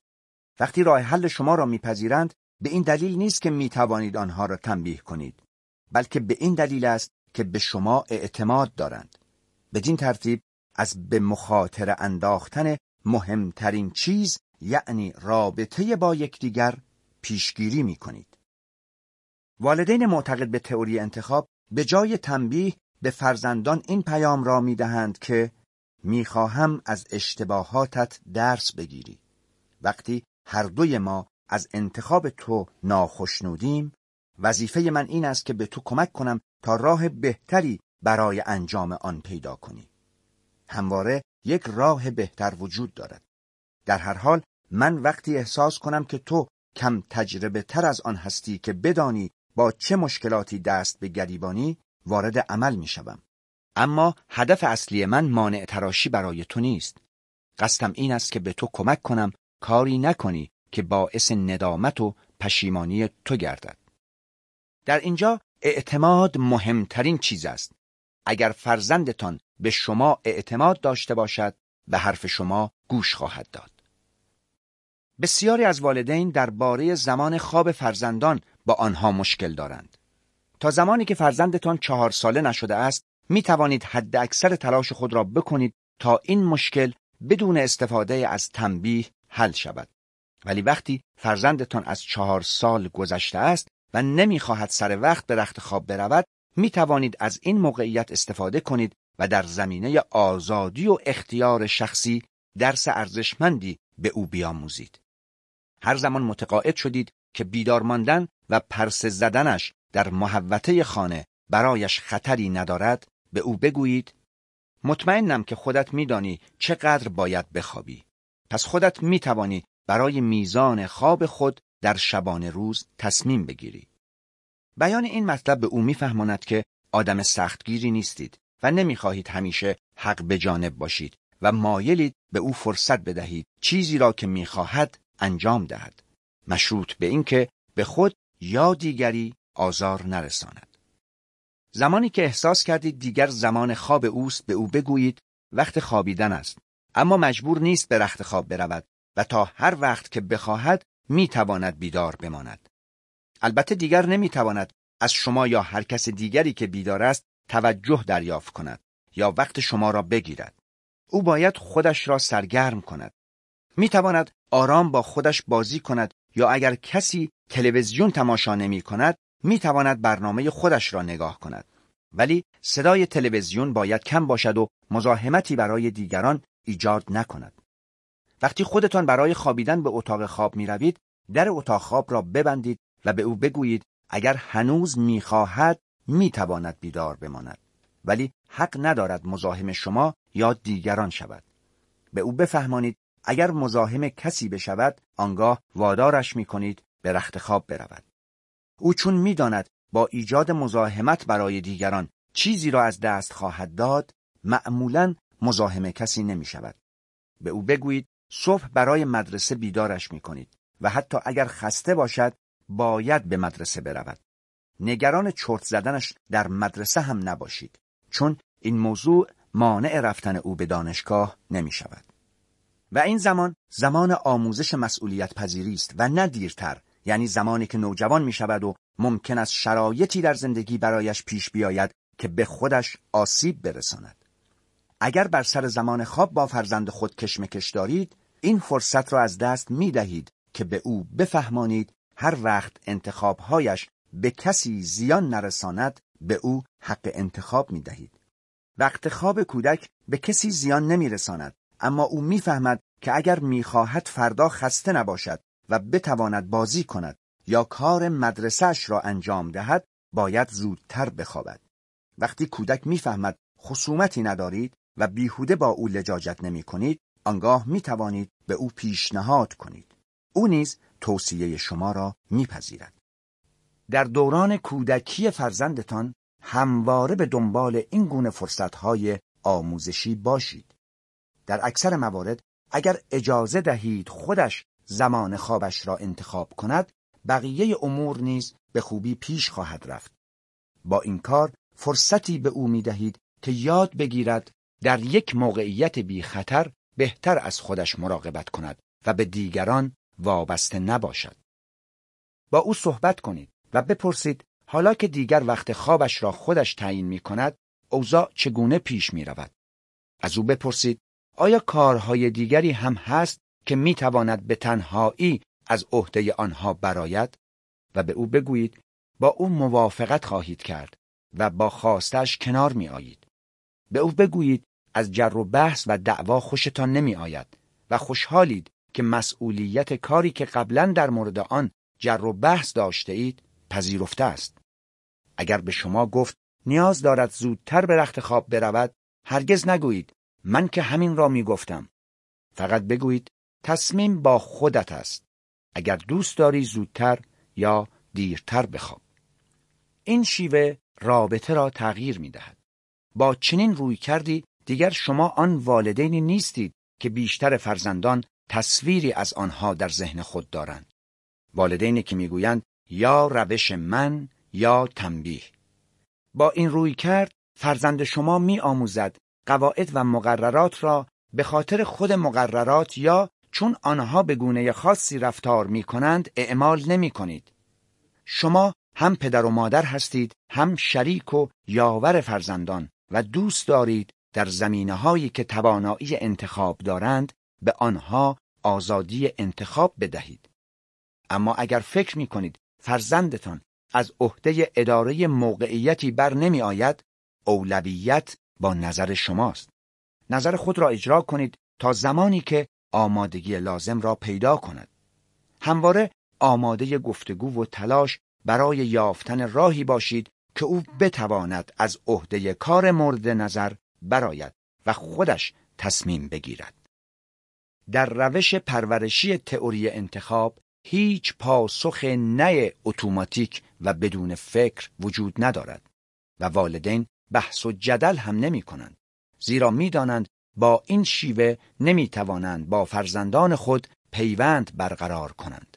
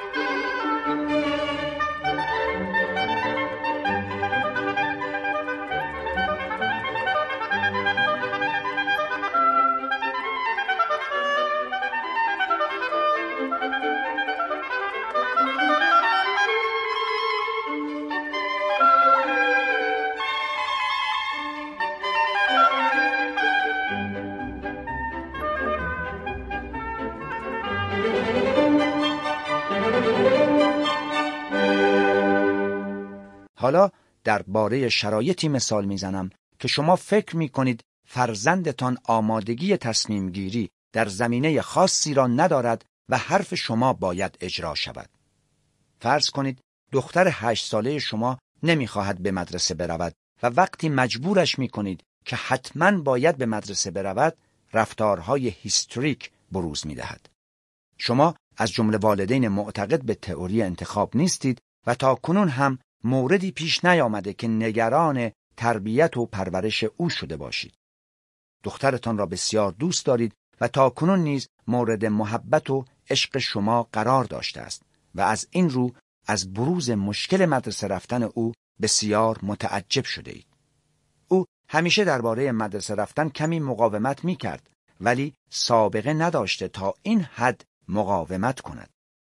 وقتی با مدیر مدرسه صحبت می کنید به شما پیشنهاد می کند فقط دخترتان را به مدرسه بیاورید و به من بسپارید تا مشکلات را حل کنم. مدیر که از این دست رفتارها قبلا هم دیده است بر این باور است که وقتی کودک بفهمد در این باره کسی کوتاه نمی آید چاره ای جز پذیرش ندارد و تسلیم می شود.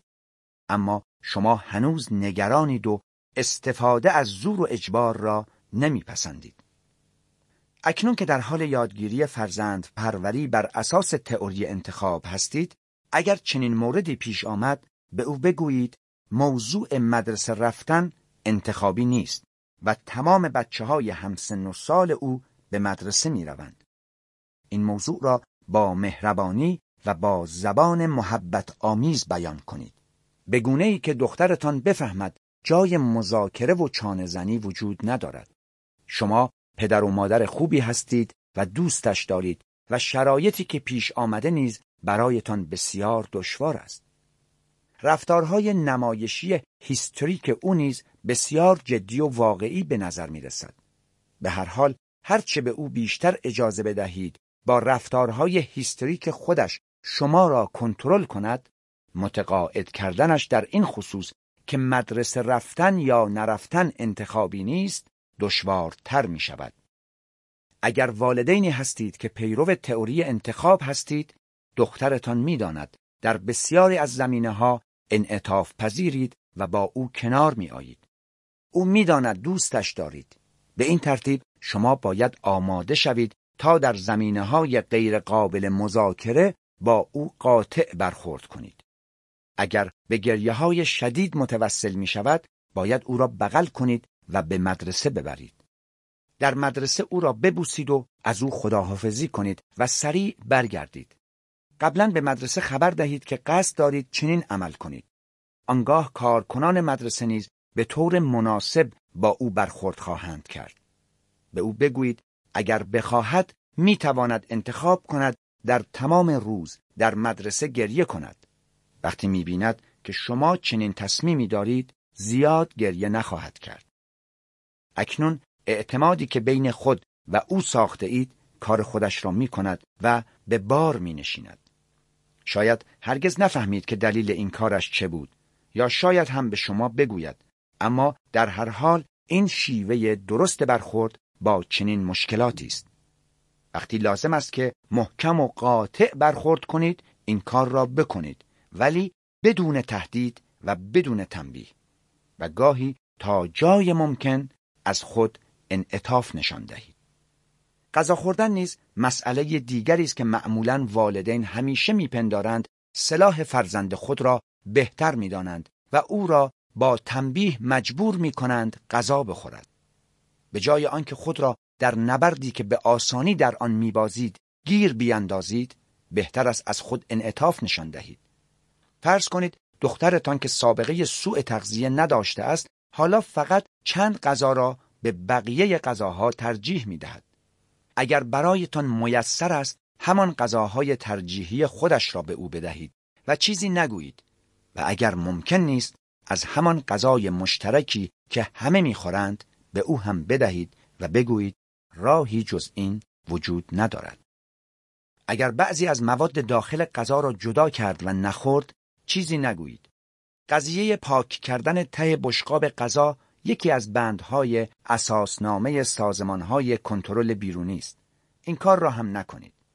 اگر می‌خواهد برای خودش غذا درست کند اجازه بدهید این کار را بکند نه جر و بحث کنید نه سرزنش و نه خواهش و تمنا وقتی هم که غذا را می‌خورد به او هی نگویید من که گفته بودم اگر هم غذا نخورد زیاد ناراحت و نگران نباشید به هر حال تا حد مرگ گرسنه نمیماند اگر در دوران کودکی زیاد بر سر غذا خوردن جر و بحث کنید و خیلی نکتگیر و حساس باشید باید خود را آماده کنید که بعدها با مشکل بی اشتهایی روانی او دست و پنجه نرم کنید.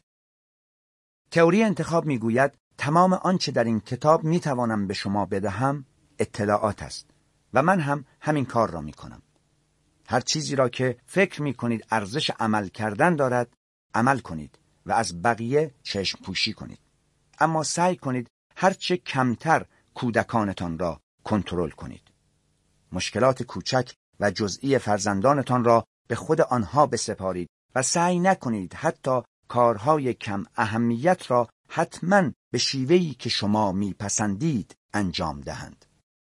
به این ترتیب آنها از تجربه که بزرگترین معلم جهان است می آموزند چه چیز خوب و عاقلانه است و چه چیز ابلهانه.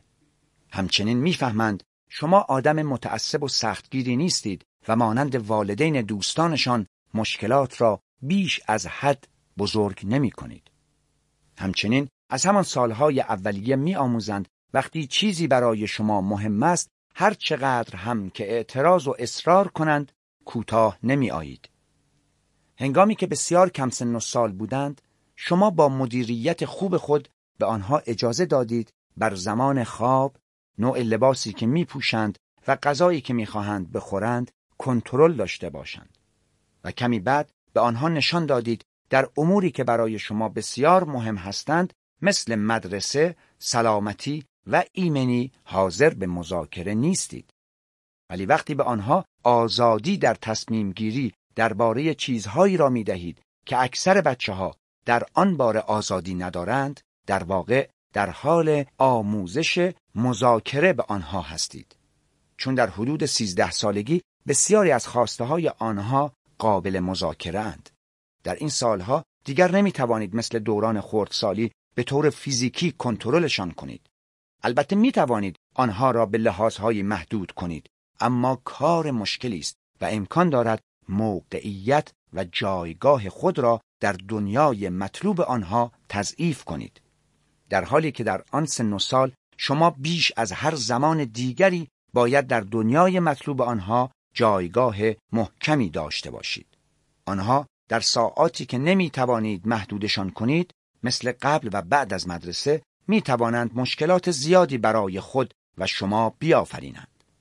چه بخواهید و چه نخواهید وقتی بچه ها با شما نیستند هیچ کنترلی بر انتخاب آنها ندارید. در این ساعات رابطه جنسی، مصرف مشروب و بزهکاری در کمین آنهاست و تنها چیزی که می‌تواند آنها را از اعمال مخرب باز دارد تصویر شما در مرکز دنیای مطلوبشان است منظورم فقط حضور در دنیای مطلوبشان نیست چون تقریبا همیشه در آنجا حضور دارید بلکه میزان شدت و قوت حضور شما در دنیای مطلوب آنهاست که تأثیر زیادی بر انتخابهای آنها دارد.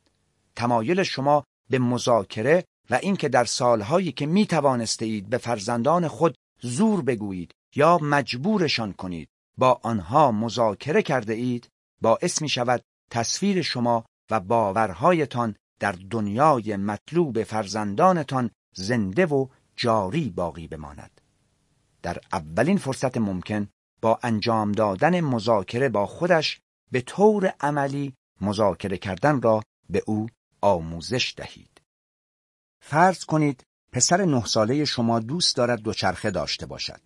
شما علاقه به دوچرخه ندارید ولی میپذیرید در این سن چنین درخواستی طبیعی است و نمی‌خواهید مستبدانه رفتار کنید. وقتی در شش سالگی از شما خواسته بود برایش دوچرخه بخرید گفته بودید وقتی نه ساله بشوی برایت می‌خرم. و حالا او سه سال انتظار کشیده است. این نشان می‌دهد او برای نظر شما احترام قائل است. اگر برایش دوچرخه نخرید این احترام از بین می رود. او در نه سالگی آنقدر بزرگ شده که مذاکره کردن را بیاموزد تا مشخص شود که چقدر می تواند از دوچرخهش مراقبت کند. بهترین راه برای شروع مذاکره آن است که با او درباره دوچرخه زیاد حرف بزنید و نسبت به درخواستش شوق نشان دهید. اگر درخواستش منطقی است زیاد آیه یأس نخوانید. اگر هم واقعا دوست ندارید در منزل دوچرخه داشته باشید از اول صاف و پوسکنده بگویید. آسانتر است که از همان اول محکم باشید تا اینکه مردد باشید و پشت گوش بیاندازید و سرانجام سختگیری کنید. درباره مدل دوچرخه و اندازش با هم گفتگو کنید. دوچرخه کورسی می‌خواهد یا کوهستان، قرمز یا آبی و درباره قیمت آن با پسرتان حرف بزنید. پسرتان را تشویق کنید درباره دوچرخه کمی مطالعه کند که البته به فایده مطالعه مفید نیز پی خواهد برد. اگر در شهر بزرگی زندگی می کنید به آگهی ها مراجعه کنید. خصوصا آگهی های مربوط به خرید و فروش دوچرخه. از موضوع دوچرخه حد اکثر بهره برداری را بکنید. این فرصتی است برای نزدیک شدن شما به فرزندتان و آماده کردن او برای مذاکره. همزمان درباره نگهداری از دوچرخه و سهم هر یک از شما در این زمینه صحبت کنید. پسرتان نه ساله است و نباید از او خیلی انتظار داشته باشید. ولی می توان مسئولیت تمیز نگه داشتن دوچرخه را به او بسپارید. بهتر است با هم به توافق برسید که برای شروع یک دوچرخه کوچک بخرید. سعی کنید دوچرخه ای را که او دوست دارد بخرید نه دوچرخه ای که خودتان می خواهید یا در کودکی آرزویش را داشته اید. توجه داشته باشید که نوجوانان خیلی به عشق و محبت نیاز دارند. مطمئنا به همان اندازه که کودکان خردسال به عشق و محبت نیازمندند. نوجوانان کمی مشکل آفرینی می کنند ولی به شدت نیازمند عشق و محبتند. اما ما این حقیقت را فراموش می کنیم و با آنها مثل افراد بزرگسال رفتار می کنیم. در حالی که هنوز بزرگسال نیستند. به اندازه کافی عشق و محبت ورزیدن به نوجوانان به مقداری خلاقیت نیاز دارد تا به حرف شما گوش بدهند. حتی اگر آن را قبول نداشته باشند و شما را با همان شدت و قوت سابق در دنیای مطلوب خود نگه دارند. منتظر دردسر ننشینید. با صحبت کردن، خندیدن و همکاری با فرزند نوجوان خود از بروز دردسر پیشگیری کنید. این کارها نوعی حساب پسنداز است که بعدها هنگامی که مشکلات سختی پیش بیاید می توانید از آن برداشت کنید. اگر زن و شوهری یک دایره حل اختلاف برای خود ترسیم کنند و آن را به حوزه والدین فرزندان هم توسعه بدهند طبیعی است که بعد می توانند از آن به عنوان دایره حل اختلاف خانواده استفاده کنند اگر به خانواده هایی که به خوبی با هم کنار می آیند نگاهی بیاندازید این دایره حل اختلاف را در روابط آنها مشاهده می کنید این خانواده ها به صورت یک واحد پشتیبانی از یکدیگر حمایت می کنند اعضای خانواده هایی که پیرو روانشناسی کنترل بیرونی هستند هنگام بروز مشکل به سرزنش یکدیگر می‌پردازند. هر یک فقط به حق خودش فکر می کند و به ندرت پیش می آید که به حقوق خانواده هم بیاندیشد وجود اعتماد متقابل در این دایره به روابط خانواده استحکام می بخشد. تا زمانی که شما و فرزندتان در این دایره هستید چه با هم در یک مکان زندگی کنید چه از هم دور باشید بهترین شانس برخورداری از خوشنودی و احساس رضایتمندی از زندگی را دارید.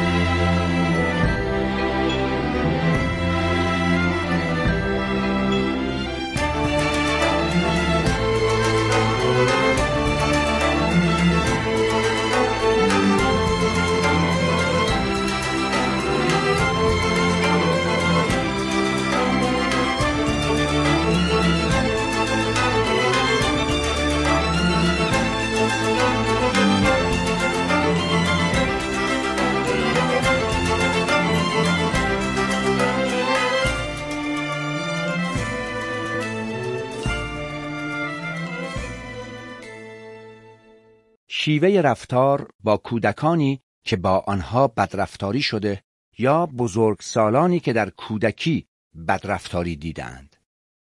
اگر بدرفتاری با کودکی هنوز ادامه دارد، باید تمام تلاش خود را بکنیم تا به هر قیمتی که شده بدرفتاری را متوقف کنیم و از موقعیت بدرفتاری نجاتش دهیم.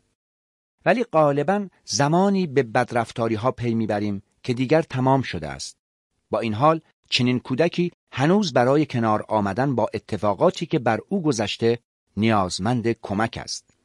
در بسیاری از موارد بدرفتاری گزارش نمی شود و در دوران کودکی متوقف می گردد و بعد خود را به شکل مشکلات دوران بزرگسالی نشان می دهد. بدرفتاری می تواند جسمی باشد مانند کتک زدن یا روانشناختی باشد مثل پرورش کودکان در محیطی مملو و از تهدید، انتقاد و سرزنش یا قفلت و مسامحه نسبت به نیازهای اساسی کودک گاهی نیز می‌تواند سوء استفاده یا بدرفتاری جنسی باشد که بیشتر جنبه جسمی و گاهی جنبه روانشناختی دارد و گاهی نیز هر سه حالت جنسی، جسمی و روانشناختی همراه با هم است. کودکانی که مورد آزار و اذیت قرار می‌گیرند معمولا توسط یک یا چند نفر از کسانی که باید از آنها مراقبت می کردند مورد سوء رفتار قرار می گیرند. صدمات معمولا از طرف پدر، مادر، ناپدری، نامادری، پدر بزرگ و مادر بزرگ، امه، امو، پدرخوانده، مادرخوانده و حتی همسایگان و اقوام یعنی کسانی که کودک معمولا به آنان اعتماد داشته به کودک وارد می آید. برداشت متعارف این است که این کودکان به خصوص کودکانی که مورد سوء استفاده جنسی قرار گرفتهاند تا زمانی که نسبت به آنچه بر آنها رفته است آگاه نشوند یا با فردی که عامل بدرفتاری است رو در رو نشوند نمی‌توانند با آن کنار بیایند. به نظر مردم شخصی که با او بدرفتاری شده نمی‌تواند به تنهایی با این واقعه دردناک کنار بیاید و برای بازیابی سلامتش حتما به یک درمانگر احتیاج دارد. درمانگرانی که معتقدند این افراد آسیب دیدهاند به عمد یا صحو به آنها القا می کنند که قربانیان ناتوان و درمانده هستند که فقط به وسیله قرار گرفتن در فرایند مشاوره و درمان و مرور آنچه بر آنها رفته است می توانند سلامت خود را بازیابند. در غیر این صورت همچنان قربانی باقی خواهند ماند. اما تئوری انتخاب به گونه متفاوت به موضوع سوء رفتار و بدرفتاری مینگرد. تئوری انتخاب به این کودکان که اکنون بزرگسال هستند می آموزد که می توانند به خودشان کمک کنند. تئوری انتخاب به آنها می آموزد که آنها دیگر قربانی محسوب نمی شوند مگر اینکه انتخاب کنند خود را چنین ببینند. تئوری انتخاب برای آنان توضیح می دهد این طرز فکر که باید بدرفتاری هایی که با ایشان شده است را مجددا باز اندیشی و مرور کنند و حتی با آنها مواجه شوند نه تنها مؤثر نیست بلکه می تواند مزر هم باشد. اینکه به مردم تلویحا القا کنیم قربانی وقایع گذشتند و نمی توانند به خودشان کمک کنند و کاری از ایشان در این زمینه بر نمی آید تحت هر شرایطی مزر است انسانهای بسیار زیادی در دنیا وجود داشتند که در دوران کودکی و بزرگسالی مورد سوء استفاده و بدرفتاری های وحشتناکی قرار گرفتند و بدون دریافت رواندرمانی های سنتی و بدون آگاهی از تئوری انتخاب توانستند به خودشان کمک کنند. آنها با اینکه تجارب تلخی داشتند توانستند بیاموزند دوباره به دیگران اعتماد کنند. آنها رنج و عذاب زیادی کشیدند ولی برای همیشه دچار آسیب نشدهاند. کودکان و بزرگسالانی که با تجربه سوء استفاده و بدرفتاری خود به طور مؤثر برخورد نکرده اند به مشاوره خوب نیاز دارند. مشاوره ای که بتواند آنها را با تبیینات تئوری انتخاب در خصوص آنچه رخ داده است و راه برخورد با آن آشنا کند. مهمتر از همه این که این افراد باید این نکته را دریابند که رنج و عذابی که اکنون تجربه می کنند به دلیل بدرفتاری انجام شده با آنها نیست بلکه به این دلیل است که اعتماد خود به مردم را از دست داده اند یا اینکه اصلا نیاموخته اند به دیگران اعتماد کنند. بدرفتاری و سوء استفاده جنسی اغلب به این دلیل یکی از دشوارترین بدرفتاری هاست که معمولا کودک به کسی که با او بدرفتاری کرده یا از او سوء استفاده جنسی کرده اعتماد داشته است. همچنان که در بحث پرورش فرزندان توضیح دادم، یادگیری اعتماد کردن در آموختن چگونگی ارزاء نیازها در رابطه با محیط زندگی و مسائل آن نقش مهمی دارد. کودکانی که با آنها بدرفتاری شده است احساس می کنند نباید به دیگران اعتماد کنند. وقتی از کسانی ضربه خورده اند که در دنیای مطلوب آنها حضور داشتند دیگر چگونه می توانند به افراد غریبه اعتماد کنند؟ آنچه لازم است این افراد بیاموزند آن است که بیشتر افراد اهل سوء استفاده و آسیب زننده نیستند و بسیاری از افراد و البته نه همه آنها قابل اعتمادند. آنها همچنین نیاز دارند بیاموزند چگونه افراد قابل اعتماد را از افراد غیر قابل اعتماد تمیز دهند و در برابر افراد غیر قابل اعتماد خود را محافظت کنند. اصولا در برخورد با مردم باید احتیاط کنند و اجازه دهند که اول با آنها خوب آشنا شوند و بشناسندشان و بعد اعتماد کنند و با آنها رابطه برقرار نمایند. این افراد باید بسیار مراقب باشند تا دوباره صدمه نخورند و اندک اعتمادی هم که نسبت به مردم در آنها هنوز باقی مانده است را از دست ندهند. وقتی رفتار سوء استفاده و بدرفتاری درباره این افراد متوقف می شود، آنان حالت کسانی را دارند که برای مدت طولانی و شاید از بد و تولد نابینا بودند و حالا ناگهان بینایی خود را باز یافتند. حالا می توانند ببینند ولی نمی توانند به صورت طبیعی از قوه بینایی خود استفاده کنند. آنها در واقع باید از نو چگونگی استفاده از چشمها را بیاموزند. کودکان یا بزرگسالانی که با آنها بدرفتاری شده باید با آدمهای پرمهر و محبت و قابل اعتماد درآمیزند و به طور عینی و عملی محبت و اعتماد را یاد بگیرند.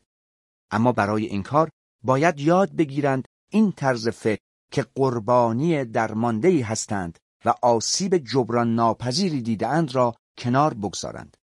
احتیاط کردن آنها و دست به عصا بودنشان امری طبیعی و موجه است اما این احساس که برای همیشه قربانی هستند نادرست و غیر موجه است انجام مشاوره بر اساس واقعیت درمانی و همزمان آموزش تئوری انتخاب بیش از مرور ذهنی مصیبت و بدرفتاری های گذشته به آنها کمک می کند. احیا و بازاندیشی یک تجربه ناگوار از شما آدم قویتری نمی سازد و سودی هم در بر نخواهد داشت. وقتی گرسنگی کشیده اید به غذا نیاز دارید نه اینکه برایتان توضیح بدهند چرا شما گرسنه مانده اید یا شما بفهمید چرا غذا به شما نرسیده است. آسیبها و جراحات حتی آسیبهای شدید روانی التیام پذیرند ولی با تجربه کردن محبت و کسب اعتماد که اگر این افراد خودشان در این مسیر گام بردارند محبت و اعتماد دوام خواهد یافت. تبیین تئوری انتخاب این است که تمام مشکلات و مسائل مشکلات کنونی اند.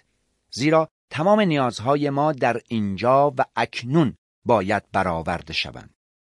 شما نه می توانید غذایی را بخورید که در گذشته از دست داده اید و نه غذایی را که قرار است در آینده تهیه شود. البته می توانید برای آینده غذا ذخیره کنید.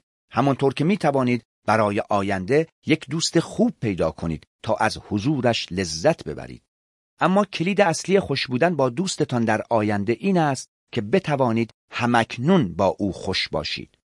فردی که با او بدرفتاری شده به خاطر گذشته تلخی که بر او رفته است کمتر از دیگران می‌تواند با زمان حال کنار بیاید ولی از این توان برخوردار است گذشته اما از سوء رفتار قفلت یا ترد مشکل اصلی او نیست مشکل کنونی او هیچ تفاوتی با مشکل کنونی دیگران ندارد. تمام مشکلات کنونی افراد یک مشکل رابطه است. همه ما به یک رابطه کنونی رضایت بخش با کسی که بتوانیم به او اعتماد کنیم نیاز داریم.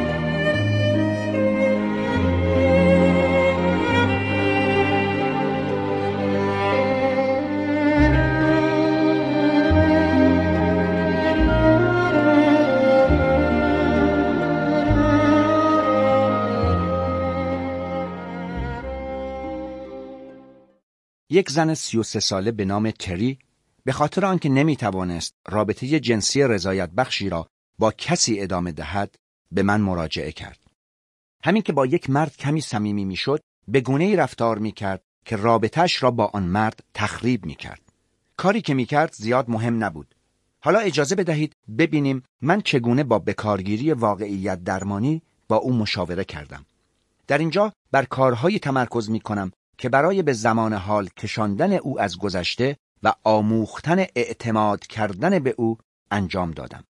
روشی که با او در اینجا کار می کنم تنها روش انجام واقعیت درمانی نیست اما یکی از روش های خوب است.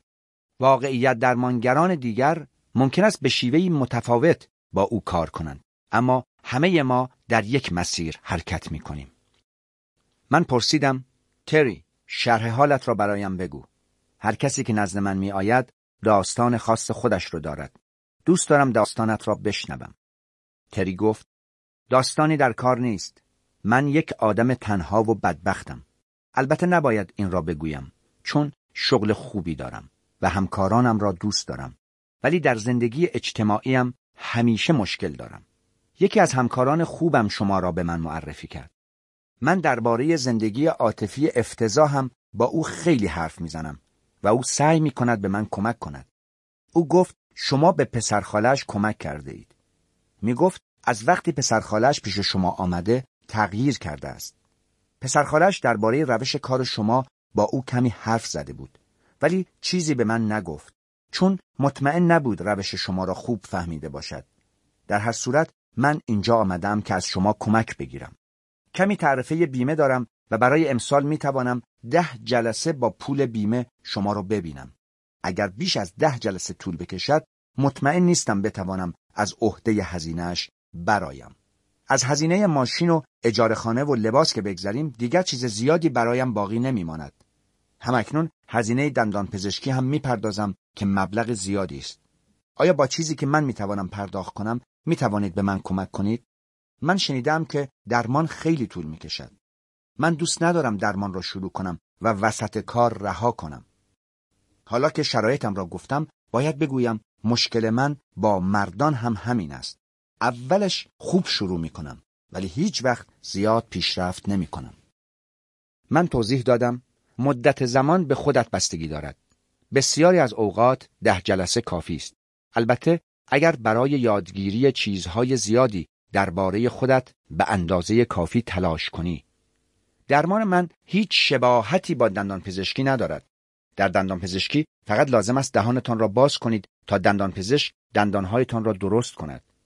ولی من نمی‌توانم زندگی عاطفی عشقی تو را درست کنم بلکه می‌توانم به تو کمک کنم خودت زندگی عاطفی عشقیت را درست کنی ما در یک پروژه مشترک با هم همکاری می‌کنیم کار من بیشتر شبیه کارهای پس از درمان دندان پزشکی است که در آن یاد می‌گیری از دندانهایت خوب مراقبت کنی با این تفاوت که اینجا از همکنون یاد می‌گیری چطور از زندگی خودت مراقبت کنی نوع درمان من همین است که یاد بگیری چگونه از خودت مراقبت کنی. ما با هم گفتگو می‌کنیم و من سوالاتی از تو می‌پرسم. تو هم با نگاه موشکافانه انتخابهایی که اکنون در زندگیت انجام می‌دهی را ارزیابی می‌کنی و در این گفتگو به من کمک می‌کنی. من از عبارت انتخاب کردن خیلی زیاد استفاده می‌کنم چون معتقدم این ما هستیم که انتخاب می‌کنیم چه کار کنیم. اگر می‌خواهیم زندگی رضایت بخش و خوشنودی داشته باشیم باید به انتخابهای بهتری دست بزنیم. حالا به من بگو موضوع از چه قراره؟ از هر کجا که دوست داری شروع کن. کری گفت در مورد مردهاست. می‌خواهم ازدواج کنم. به راحتی با مردها آشنا می‌شوم. البته بسیاری از آنها برایم اهمیت آنچنانی ندارند. از این رو پس از مدت کوتاهی آشنایی ناگهان از آنها جدا می‌شوم. هر بار که به یکی از آنها علاقمند می شوم خودم به نحوی رابطه را خراب می کنم. در مورد تام هم که الان با هم هستیم همین اتفاق دارد رخ می دهد. با او هم مثل سایر کسانی که به نوعی برایم مهم بودند به این نتیجه رسیدیم که به هم علاقمندیم و بعد من رابطه را خرابش کردم. من پرسیدم یک مقدار روشنتر حرف بزن. من باید دقیق بفهمم چه اتفاقی میافتد همه چیز را بگو گفتن چیزها به فهم مطلب بهتر کمک می کند رابطت با تام را چطور تخریب می کنی؟ دقیق و مشخص حرف زدن بسیار مهم است زندگی را به صورت خاص و مشخص از سر میگذرانیم و کلیگویی هایی مثل من خرابش می کنم در فرایند درمان ارزش چندانی ندارد. در درمان جزئیات بسیار مهمند. کری توضیح داد در آغاز رابطه را خوب شروع کردیم. از همان ابتدا رابطه جنسی خوبی داشتیم ولی بعد توقعات من شروع شد. حتی به خاطر چیزهای جزئی هم از او انتقاد می کردم. یک روز به من گفت یکی از همکارانش که زن است و در نزدیکی منزل آنها زندگی می کند از او خواسته است چون مسیرشان یکیست بعد از کار با او به خانه برگردد. من به شدت عصبانی شدم و به او گفتم نکند می‌خواهد با او رابطه برقرار کند. حرفم بسیار مسخره بود چون آن خانم سن مادرش را دارد. من واقعا عصبانی بودم و هر چیزی می‌تواند من را به چنین واکنش هایی وادارد. مثلا بدون مقدمه از تیپش خوشم نمی آید و عصبانی می شوم. یا اگر درست سر ساعتی که گفته تماس نگیرد و چیزهایی مانند این یک مرتبه از کوره در می روم. این رفتارها ادامه پیدا می کند تا اینکه او را متهم می کنم که دوستم ندارد. هرچند با این اوصاف اصلا چگونه می تواند دوستم بدارد. ما تازه با هم آشنا شده ایم ولی دائم متهمش می کنم. به او می گویم مرا فقط برای رابطه جنسی می خواهد. از این حرفهای زشت می‌زنم که خیلی افتضاح است. یک شب که کمی از کوره در رفته بود گفت تو راست می‌گویی من فقط تو را برای بهره برداری می‌خواهم. البته فهاشی نکرد. مثل من بددهن نیست. گفت آره برای بهرهمندی خودم به دیدنت می آیم و فکر می کنم دلیل بسیار زیبا و دلپذیری است برای دیدار. دلیل بهتر از این به فکرم نمی رسد. و من سوال کردم و بعد چی شد؟ تری توضیح داد من عصبانی شدم و به او گفتم نمی‌خواهم که فقط با تو همبستر شوم. چیزی بیشتر از این می‌خواهم. بعد شروع کردم به جیغ کشیدن و گریه کردن و با مشت روی سینهاش کوبیدن. پسر بیچاره بلند شد تا خانه را ترک کند. من هم دنبالش دویدم و التماس کردم که نرود. تصمیم گرفت بماند. دعوا و مرافعه باعث شد اوقات خوبی را با هم داشته باشیم. صبح آن روز هم حالم خیلی خوب بود. ولی وقتی داشتم می‌رفتم سر کار چون در این فصل نوبت کاریم صبح زود شروع می شود آخرین تیر جدایی را به سویش پرتاب کردم. به او گفتم اگر یک بار دیگر اینگونه رفتار کند رابطه امان تمام است. واقعا لازم نبود اینجوری بگویم. همین که جمله از دهانم بیرون آمد خودم پشیمان شدم. اشکال کار از من است نه از او. من آدم مشکلداری هستم. او ایرادی ندارد. به همین دلیل تصمیم گرفتم نزد شما بیایم. چون او بهترین مردی است که تا کنون دیدم. شغل دارد، مشروب هم نمی‌خوره. البته زن اولش را طلاق داده. همسران دیگر من هم مطلقه بودند. به جزی که دو نفر که زن داشتند. من آنها را هم امتحان کردم. خودم زندگی خودم را تخریب می کنم و نمی‌دانم چرا. حلقه گمشده او کاملا مشخص است. او به این مرد اعتماد ندارد و حدس می‌زنم به هیچ یک از مردهای قبلی که در زندگیش بودن هم اعتماد نداشته است. ترجیح میدم موضوع را همین حالا طرح کنم. دلیل ندارد حاشیه بروم. ظاهرا با من راحت است. در زندگیش چیزی اتفاق افتاده که شاید بتواند به من بگوید. حالا می‌بینم. از او پرسیدم واژه اعتماد برای تو به چه معناست؟ تری گفت اگر می‌خواهید بگویید که من به مردها اعتماد ندارم درست است. اعتماد ندارم. چرا باید اعتماد داشته باشم؟ من توضیح دادم شاید به خاطر همان چیزی که خودت گفتی او مرد نازنی نیست ولی واهمه داری که به او نزدیک شوی معمولا به همین دلیل است و احتمالا هم درست است تری گفت ببینید دکتر او طلاق گرفته و دو تا بچه داره و هزینه بچه ها هم به عهده اوست آیا حاضر دوباره با آدم بیخودی مثل من یک زندگی مشترک جدید را شروع کنه؟ من چه فایده ای براش دارم؟ بنابراین چطور می‌تونم به او اعتماد کنم؟ چرا پس از این همه اتفاقات ناگواری که بر من رفته باید هنوز به مردها اعتماد کنم؟ درباره اتفاقات ناگواری که اشاره کرد در این مرحله سوالی نخواهم کرد. به موقع خودش خواهد گفت. اگر الان بپرسم با سوالم آن رو خیلی با اهمیت جلوه می دهم. او باید فکر کردن به آن رو متوقف کنه و دیگر از آن به عنوان توجیهی برای اجتناب از نزدیکی و صمیمی شدن با مردها استفاده نکند. او الان در این فکره که آیا موضوع را با من در میان بگذاره یا نه من چیزی نخواهم پرسید. بعد از یک مکس طولانی دوباره شروع به صحبت کرد ولی با نگاهش انگار می‌خواست به من بگوید که از او بپرسم مشکلت چیست؟ و با خود می‌گفت چرا از من نمی‌پرسی چه اتفاقی رخ داده است؟ چری ادامه داد دوران کودکی خوبی نداشتم. اگر بخواهم راجع به دوران کودکی هم حرف بزنم هر ده جلسه درمان را باید درباره آن صحبت کنم. من درباره کودکی های بد و مزخرف مطالب زیادی خواندم. در این مورد که چطور کودکی بد می تواند زندگی فرد را تخریب کند. دوست داری درباره تجارب بد دوران کودکیم بشنوید حدس می‌زنم که لازم است بدانید چون همه چیز به آن دوران برمیگردد مگر نه؟ به دوران کودکیم و اتفاقاتی که به عنوان یک کودک بر من گذشته است. مادرم الان می‌گوید که از این بابت بسیار متاسف است ولی آن موقع به نظر نمی رسید که متاسف و ناراحت باشد.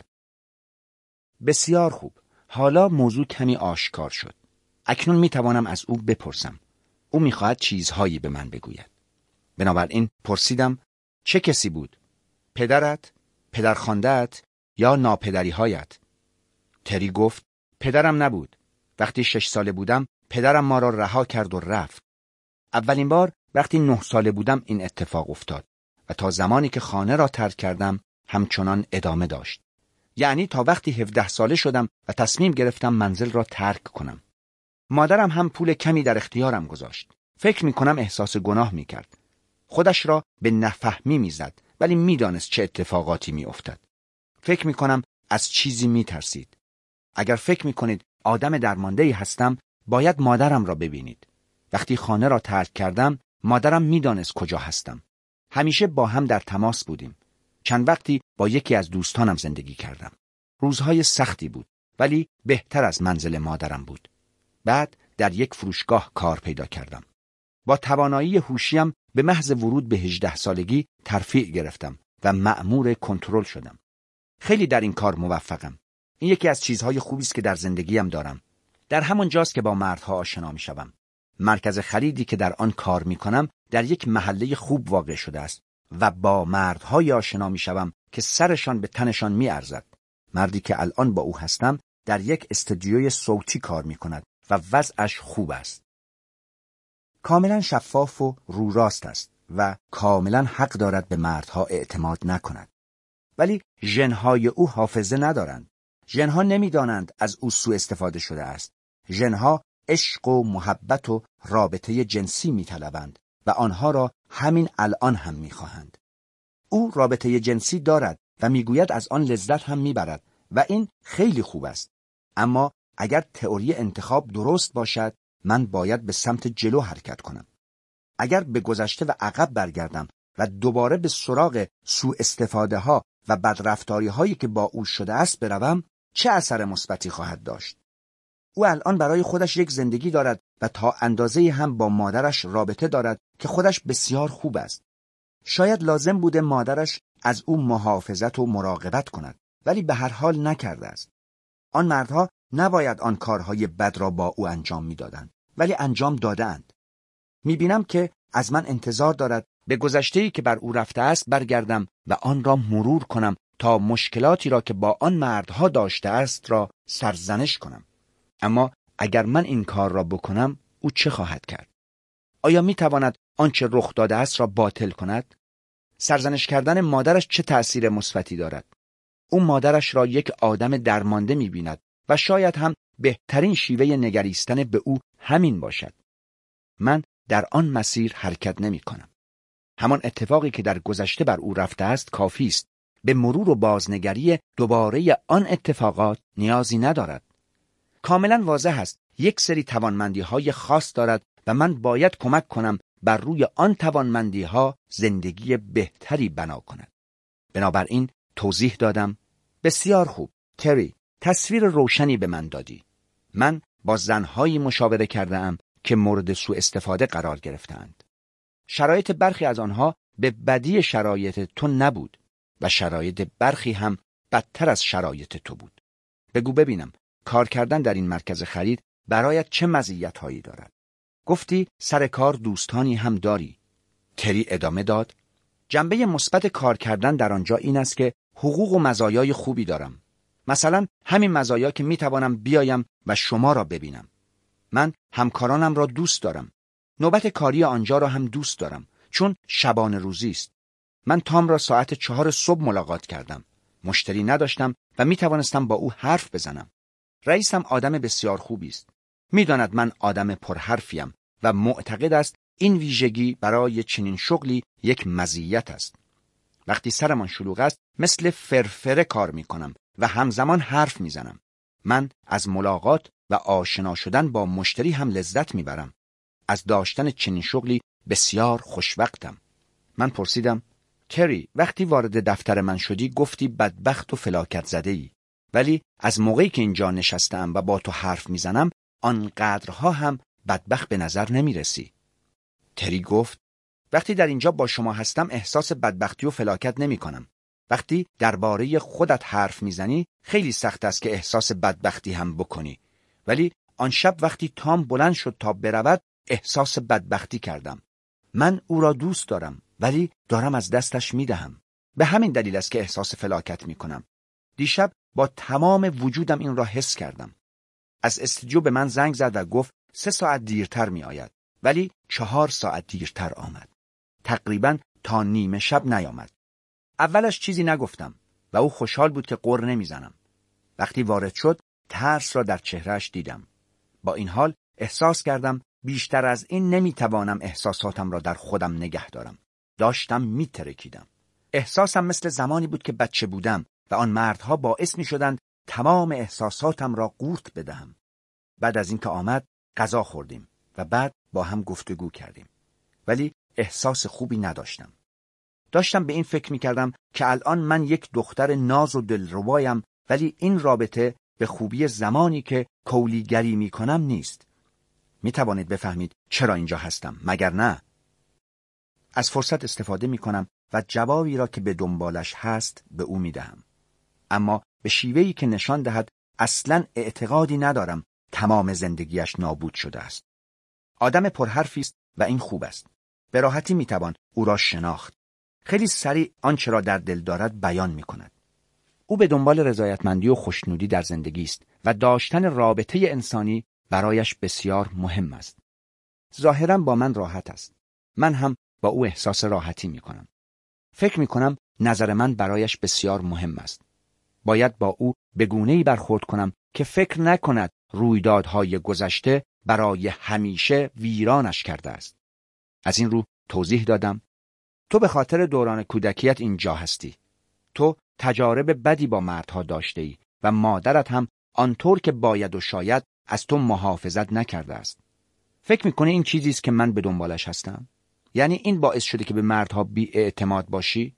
خب من موافقم و فکر می‌کنم تو به خاطر سوء استفاده آن مردها بی اعتماد شده ای. ولی این علتش نیست. یعنی علت این که به مردها نمی‌توانی اعتماد کنی این نیست که مردهایی که همسر مادرت بودند از تو سوء استفاده کرده اند. سوء استفاده ها و بدرفتاری ها تمام شده و رفته.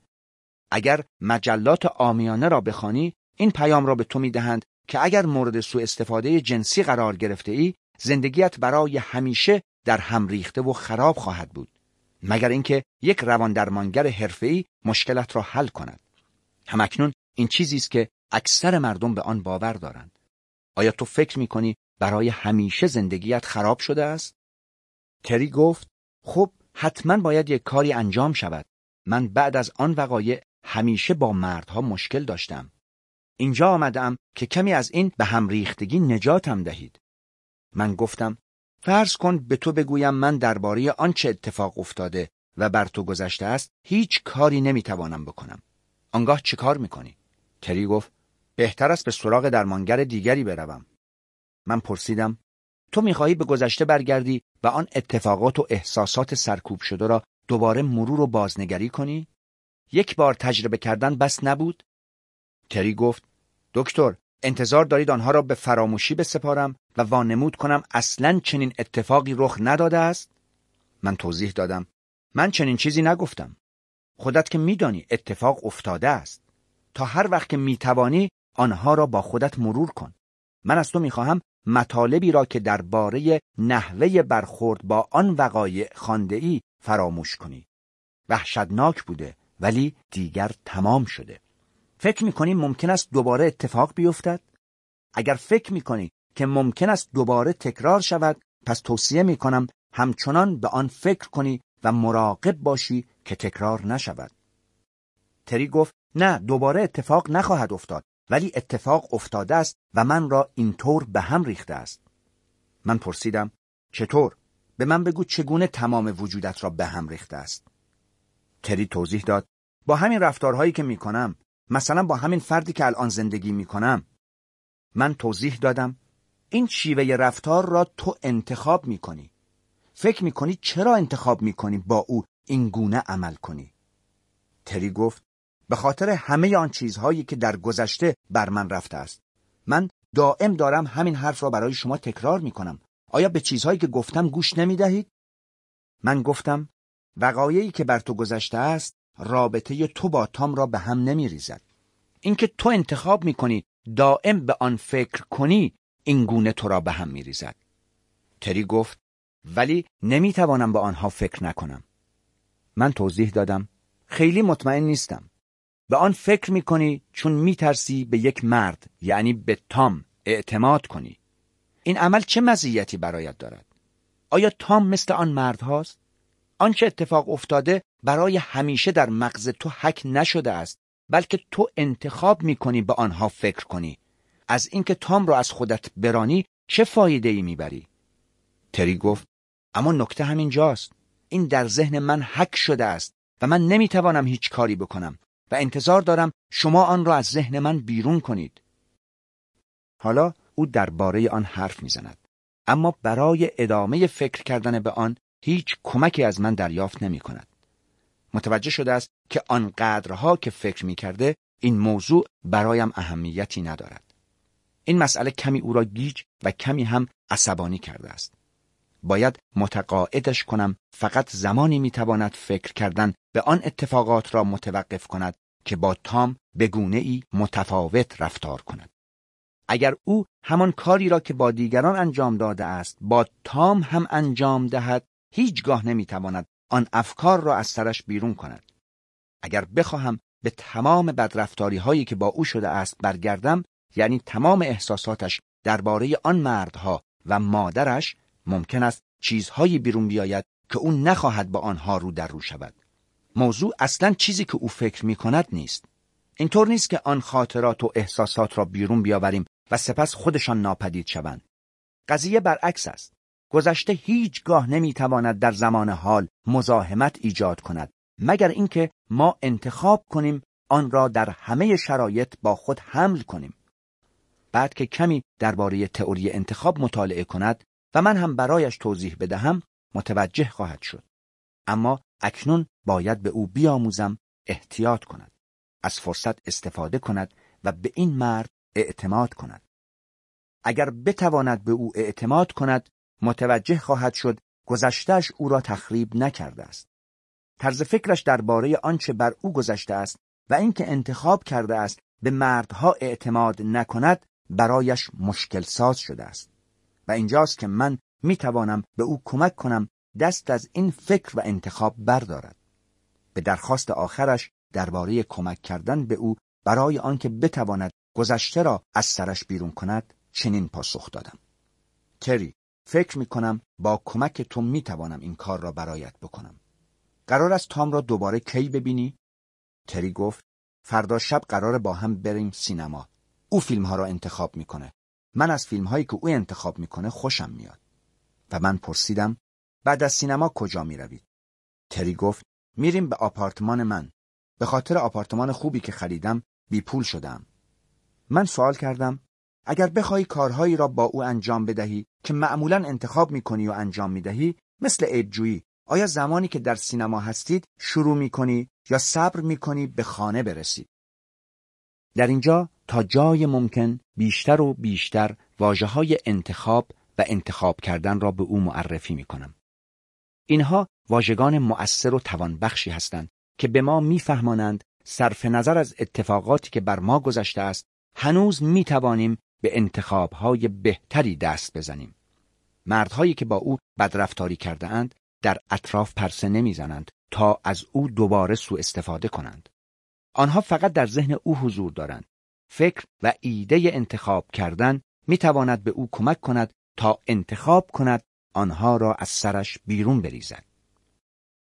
تری گفت ما معمولا به سانس آخر شب می رویم و بعد بر می گردیم خانه و با هم شام می پزیم. معمولا او آشپز است و من هم در کارها کمکش می کنم. نق را بعد از شام شروع می کنم. ولی قبل از اینکه با هم به رخت خواب برویم و بخوابیم به طور جدی بهش گیر می دهم. همانطور که برایتون تعریف کردم داد و بیداد را انداختن یه جورایی مرا سر حال می آورد. او هم این را می‌فهمد و از رابطه جنسی که بعد از آن انجام می دهیم بسیار خوشنود است. ولی فکر نمی کنم از این نوع رفتار خوشش بیاید. یک کمی عجیب به نظر می رسد. ولی اگر این کارها را نکنم او را از دست می دهم.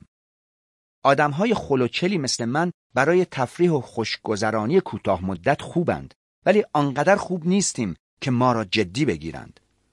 سوال کردم گفتی که جیغ و داد را انداختن سر حالت می آورد. خودت این نوع رفتار را دوست داری؟ اگر می توانستی بدون انجام این جور رفتارها از رابطت لذت ببری چگونه رفتار می کردی؟ تری گفت نمی‌دانم. رابطه جنسی خوب بسیار مهم است.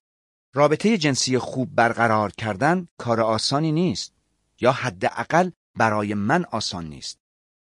من ادامه دادم تری پرسیدم شلوغ بازی را دوست داری؟ می‌دانم که رابطه جنسی را بهتر می کند. تری گفت البته که دوست ندارم. اگر این کار را ادامه بدهم او را از دست می دهم. من سوال کردم وقتی آن شب جلوی خودت را گرفتی و شلوغ بازی در نیاوردی رابطه جنسیتان برای تو خیلی خوب نبود. آیا برای او خوب بود؟ تری گفت شاید. فکر نمی کنم خیلی به آن توجه کرده باشد. من ذهنم را آرایش کردم تا نقشم را خوب بازی کنم. فکر می کنم بیشتر خانم ها بازیگران خوبی سوال کردم آیا دوست داری او تغییر کند؟ تری گفت منظورت چیه؟ گفتم اینکه وقتی از او عیبجویی می‌کنی ناراحت نشود. این سوال تیری بود که به قلب مشکل او اصابت کرد. دست یافتن به رابطه جنسی که بتواند با آن کنار بیاید آسان بود ولی او چیزی بیشتر می‌خواست. او می‌خواست بتواند به او به اندازه کافی اعتماد کند تا بدون آنکه بخواهد او را آزمایش کند یا سرش بازی درآورد بتواند دوستش بدارد و به او عشق بورزد. مشکل او عشق و محبت بود و من داشتم کم کم به اصل موضوع نزدیک می شدم. ولی چیزی نگفتم و فقط منتظر جواب ماندم. تری گفت نمی‌دانم شاید اینطور باشد. پرسیدم چرا شاید چطور نمیدانی؟ تری گفت برای اینکه این غیر عادی است. اینجا اشکالی وجود دارد. او مجبور نیست اینها را از طرف من تحمل کند. او هیچگاه با من بدرفتاری نکرده است. پرسیدم چرا نباید آنها را به خاطر تو تحمل کند؟ مردها با تو بد رفتار کردند. تام هم یک مرد است. اگر اینطور برای تو بهتر است چرا نگران هستی که اینها را به خاطر تو تحمل کند؟ تری گفت چون تام مثل بقیه مردها نیست. او با من بد رفتار نکرده است. رفتار او با من بسیار بهتر از رفتاری است که من با او دارم. من توضیح دادم. بسیار خوب. من یک درمانگرم. من به همه چیزهایی که می‌خواهی بگویی گوش خواهم داد. آیا هنوز دوست داری درباره مردهایی که با تو بد رفتار کردن با من حرف بزنی؟ درباره مادرت که میبایست از تو بهتر محافظت می‌کرد چطور؟ درباره اینکه با آن شرایط چطور کنار آمدی؟ اگر دوست داری حرف بزنی من گوش می‌کنم. حالا باید فکر می‌کرد. تازه پذیرفته بود این مردی که اکنون در زندگیش حضور دارد آدم خوبی است. می توانستم ببینم این موضوع را کاملا پذیرفته است. به او فرصتی دادم درباره آن مردها و مادرش حرف بزند. درباره رفتار آنها که هیچگاه نمی‌تواند تغییرشان دهد و شاید هم کارهایی که خودش انجام داده بود و حالا نمی‌توانست در آن دست ببرد. تری گفت دکتر ولی شما نمی‌خواهید بدانید چه اتفاقی افتاده است؟ من گفتم می‌دانم چه اتفاقی افتاده است. تو هم میدانی چه رخ داده است. اگر حرف زدن دربارهشان به تو کمک می کند من گوش می کنم. ولی اگر فکر می کنی که من نیاز دارم بدانم آنها را بازگو نکن. تو قبلا درباره آنها به اندازه کافی با من حرف زده ای. لازم نیست چیز بیشتری بدانم. تری برای مدت طولانی سکوت کرد. حرفهایم داشت در فکرش می نشست. پرسید می توانم دوباره شما را ببینم؟ من گفتم هنوز نه جلسه دیگر جا داری. سوال کرد فکر نمی کنید اوضاعم خیلی خراب است؟ توضیح دادم هرچه بوده تمام شده. ولی اگر همچنان به فکر کردن به آنها ادامه بدهی خودت زندگی خودت را خراب می کنی. الان با مرد خوبی آشنا شده ای. احتیاط کن و به او فرصت بده. الان پانزده سال است سرت را به عقب برگردانده ای و هی به گذشته نگاه کرده ای. فکر کنم دیگر کافی باشد. تری گفت ولی در گذشته چیز بسیار بدی اتفاق افتاده. من گفتم مطمئنم که آنها رفتارهای بدی با تو کردند ولی آیا همکنون چیز بسیار بدی در زندگیت در حال وقوع است که هنوز به من نگفته ای؟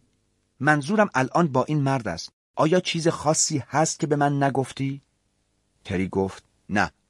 گفتم اگر او تو را ول کند چی؟ میدانی که امکانش وجود دارد. تری گفت الان چنین اتفاقی نمیافتد ولی نگران آینده هستم. پرسیدم الان احساس بهتری داری؟ گفت احساس عجیبی دارم. فکر می کنم کمی بهترم. من ادامه دادم هفته آینده می بینمد. همین ساعت خوب است؟ هر وقت خواستی می توانی به من زنگ بزنی. احساس عجیبتر به این دلیل بود که از شیوه تفکری که از نه سالگی برای کنار آمدن با بدرفتاری ها و سوء استفاده ها انتخاب کرده بود کنارگیری می کرد. او در تمام این سالها خود را متقاعد کرده بود اگر نمی‌تواند با مردها کنار بیاید به خاطر رفتارهای بد و سوء استفاده های آن مردها با اوست. من در اولین جلسه توجهش را به این نکته جلب کردم که آن بدرفتاری ها تمام شده است ولی خودش همچنان انتخاب کرده است با یادآوری آنها خاطرهشان را در ذهنش زنده نگه دارد. احساس عجیب او نیز به این آگاهی جدید او برمیگردد. البته او در طی این هفته تا هفته دیگر چندین بار به الگوهای سابق خود بازگشت خواهد کرد.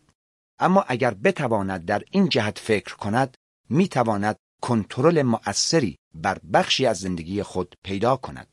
جایی که هرگز چنین احساس کنترلی نکرده است. او می تواند انتخاب کند که با تمام مردها مثل آدمهای بد و سوء استفاده چی برخورد نکند. تام ممکن است او را رها کند ولی با او بدرفتاری نخواهد کرد. تری بعد از تام باید به دنبال شوهر دیگری باشد ولی با این فرد جدید از همان ابتدا ممکن است رفتار بهتری داشته باشد و خود این کمک بزرگی به رابطه اش می کند. او در این رابطه چیزهای زیادی برای عرضه کردن دارد. اگر جوانب احتیاط را رعایت کند و در عین حال دوباره اعتماد کردن را یاد بگیرد برخی از مردهای خوب و شاید تام با او خواهند ماند. در جلسات بعدی با او درباره تئوری انتخاب و طرز استفاده از کتاب صحبت خواهم کرد. بخش مهمی از نه جلسه بعدی را به این موضوع اختصاص خواهم داد که تا کنون حتی در دوران کودکی چه کارهایی برای خود انجام داده است و چگونه می‌تواند از حالا به بعد کارهای مؤثری برای خودش انجام دهد. شاید بتواند در محل کارش ترفیع بگیرد و مدیر یک قسمت شود. او واقعا برای کار در مرکز خرید عالی است. به او کمک خواهم کرد بهتر بتواند با مادرش کنار بیاید. کسی که هنوز در دنیای مطلوب او حضور دارد و بیشتر از آنکه او را سرزنش کند دلش به حالش می سوزد. مادران قبل از همه وارد دنیای مطلوب ما می شوند و آخر از همه از آن بیرون می روند. حالا فرض کنید او با همین مشکل به من مراجعه می کرد ولی از بدرفتاری هایی که با او شده بود چیزی بیاد نداشت. آیا تلاش می کردم خاطره ای را از نو زنده کنم که حدس می زدم سرکوب کرده باشد؟ به دلایلی که توضیح می دهم این کار را نمی کردم. اول اینکه فکر نمی کنم اگر بعد از سه چهار سالگی مورد بدرفتاری، قفلت و ترد شدگی قرار بگیریم بتوانیم خاطرش را سرکوب کنیم. حال آنکه رفتارهای سوء در مورد او از نه سالگی شروع شده بود. به ویژه آنکه او اکنون در محیط مشاوره است و احساس امنیت می کند. نیاز به بقا و زنده ماندن این خاطرات تهدیدآمیز را در دسترس او قرار می دهد. اگر بدرفتاری با او در دو سالگی و اواخر سه سالگی شروع شده بود، امکان آنکه آنها را فراموش کند وجود داشت. البته حتی اگر حدس می زدم که مورد آزار و بدرفتاری قرار گرفته است، باز هم به دنبال زنده کردن خاطراتش نمی رفتم. من بر رویدادهای کنونی زندگیش تمرکز می کردم چرا که مشکل کنونی او یکی از همین وقایع کنونی است و نه بدرفتاری دیگران در گذشته. این بسیار خوب است که مردی که اکنون در زندگیش هست ارزش دوست داشتن و محبت را دارد ولی بخشی از آموزش های من به او در این رابطه خواهد بود که چطور یک مرد خوب را از یک آدم رزل و پست تشخیص دهد. بیاعتمادی یکی از مراجعانی که مشکل جنسی داشت ولی هیچ بدرفتاری یا سوء رفتاری را در گذشته خودش گزارش نمی کرد مرا واداشت در زندگی کنونی یا سالهای اخیر او به دنبال مردی بگردم که با او بدرفتاری کرده است. دوباره بر بخشی از رابطه یا روابط ناخشنود او متمرکز شدم و سعی نکردم در گذشته او کند و کاف کنم.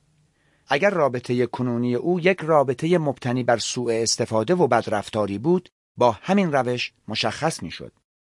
اگر قبلا با او بدرفتاری شده بود ولی نمی‌خواست به من بگوید طرح کردن یا نکردنش را به خودش واگذار می‌کردم. اگر هم اقرار می‌کرد همانند تری با او رفتار می‌کردم و چنانچه اقرار نمی‌کرد باز هم همانطور که با تری رفتار کردم با او نیز برخورد می‌کردم ولی به مشکل سوء رفتار اشاره ای نمی کردم. درمان همیشه باید رو به جلو حرکت کند و نه رو به گذشته. چون فروید با آن روش کار کرده دلیلی نیست که ما هم همین کار را ادامه بدهیم من همچنان درباره اعتماد از او سوال می کردم چرا که صرف نظر از اینکه چه اتفاقی برایش افتاده یا نیفتاده اکنون مشکل او اعتماد است صرف نظر از آنچه بر ما گذشته است تئوری انتخاب به گذشته به عنوان علت مشکلات کنونی ما نگاه نمی کند. بسیاری از مراجعان ما می‌خواهند در گذشته بمانند. آنها از پرداختن به مشکلات کنونی خود واهمه دارند و برای ناخشنودی کنونی خود دنبال مقصر میگردند.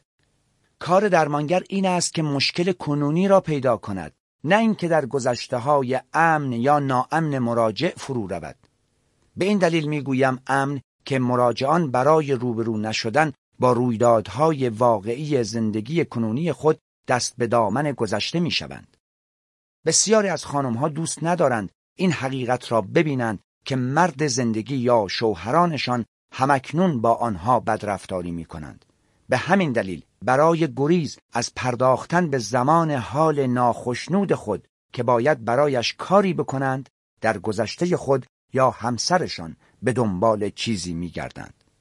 مشکل کنونی در دسترس تر است تا بازیابی خاطرات چیزهایی که ممکن است هرگز اتفاق نیفتاده باشد. وقتی مراجع به یک درمانگر سنتی مراجعه می کند که آموزش دیده است روی گذشته تمرکز کند و در آن به دنبال چیزی محتمل بگردد و علت مشکل کنونی فرد معرفیش کند مراجع معمولا بسیار تمایل دارد به او کمک کند به این جستجو ادامه دهد چون سرزنش دیگران بسیار آسانتر از انتخاب کردن تغییر است بسیاری از مراجعان بزرگسال معتقدند تا خاطرات فراموش شده مربوط به بدرفتاری های دوران کودکی خود را مرور و بررسی نکنند نمی توانند با رنج و گرفتاری های کنونی خود کنار بیایند.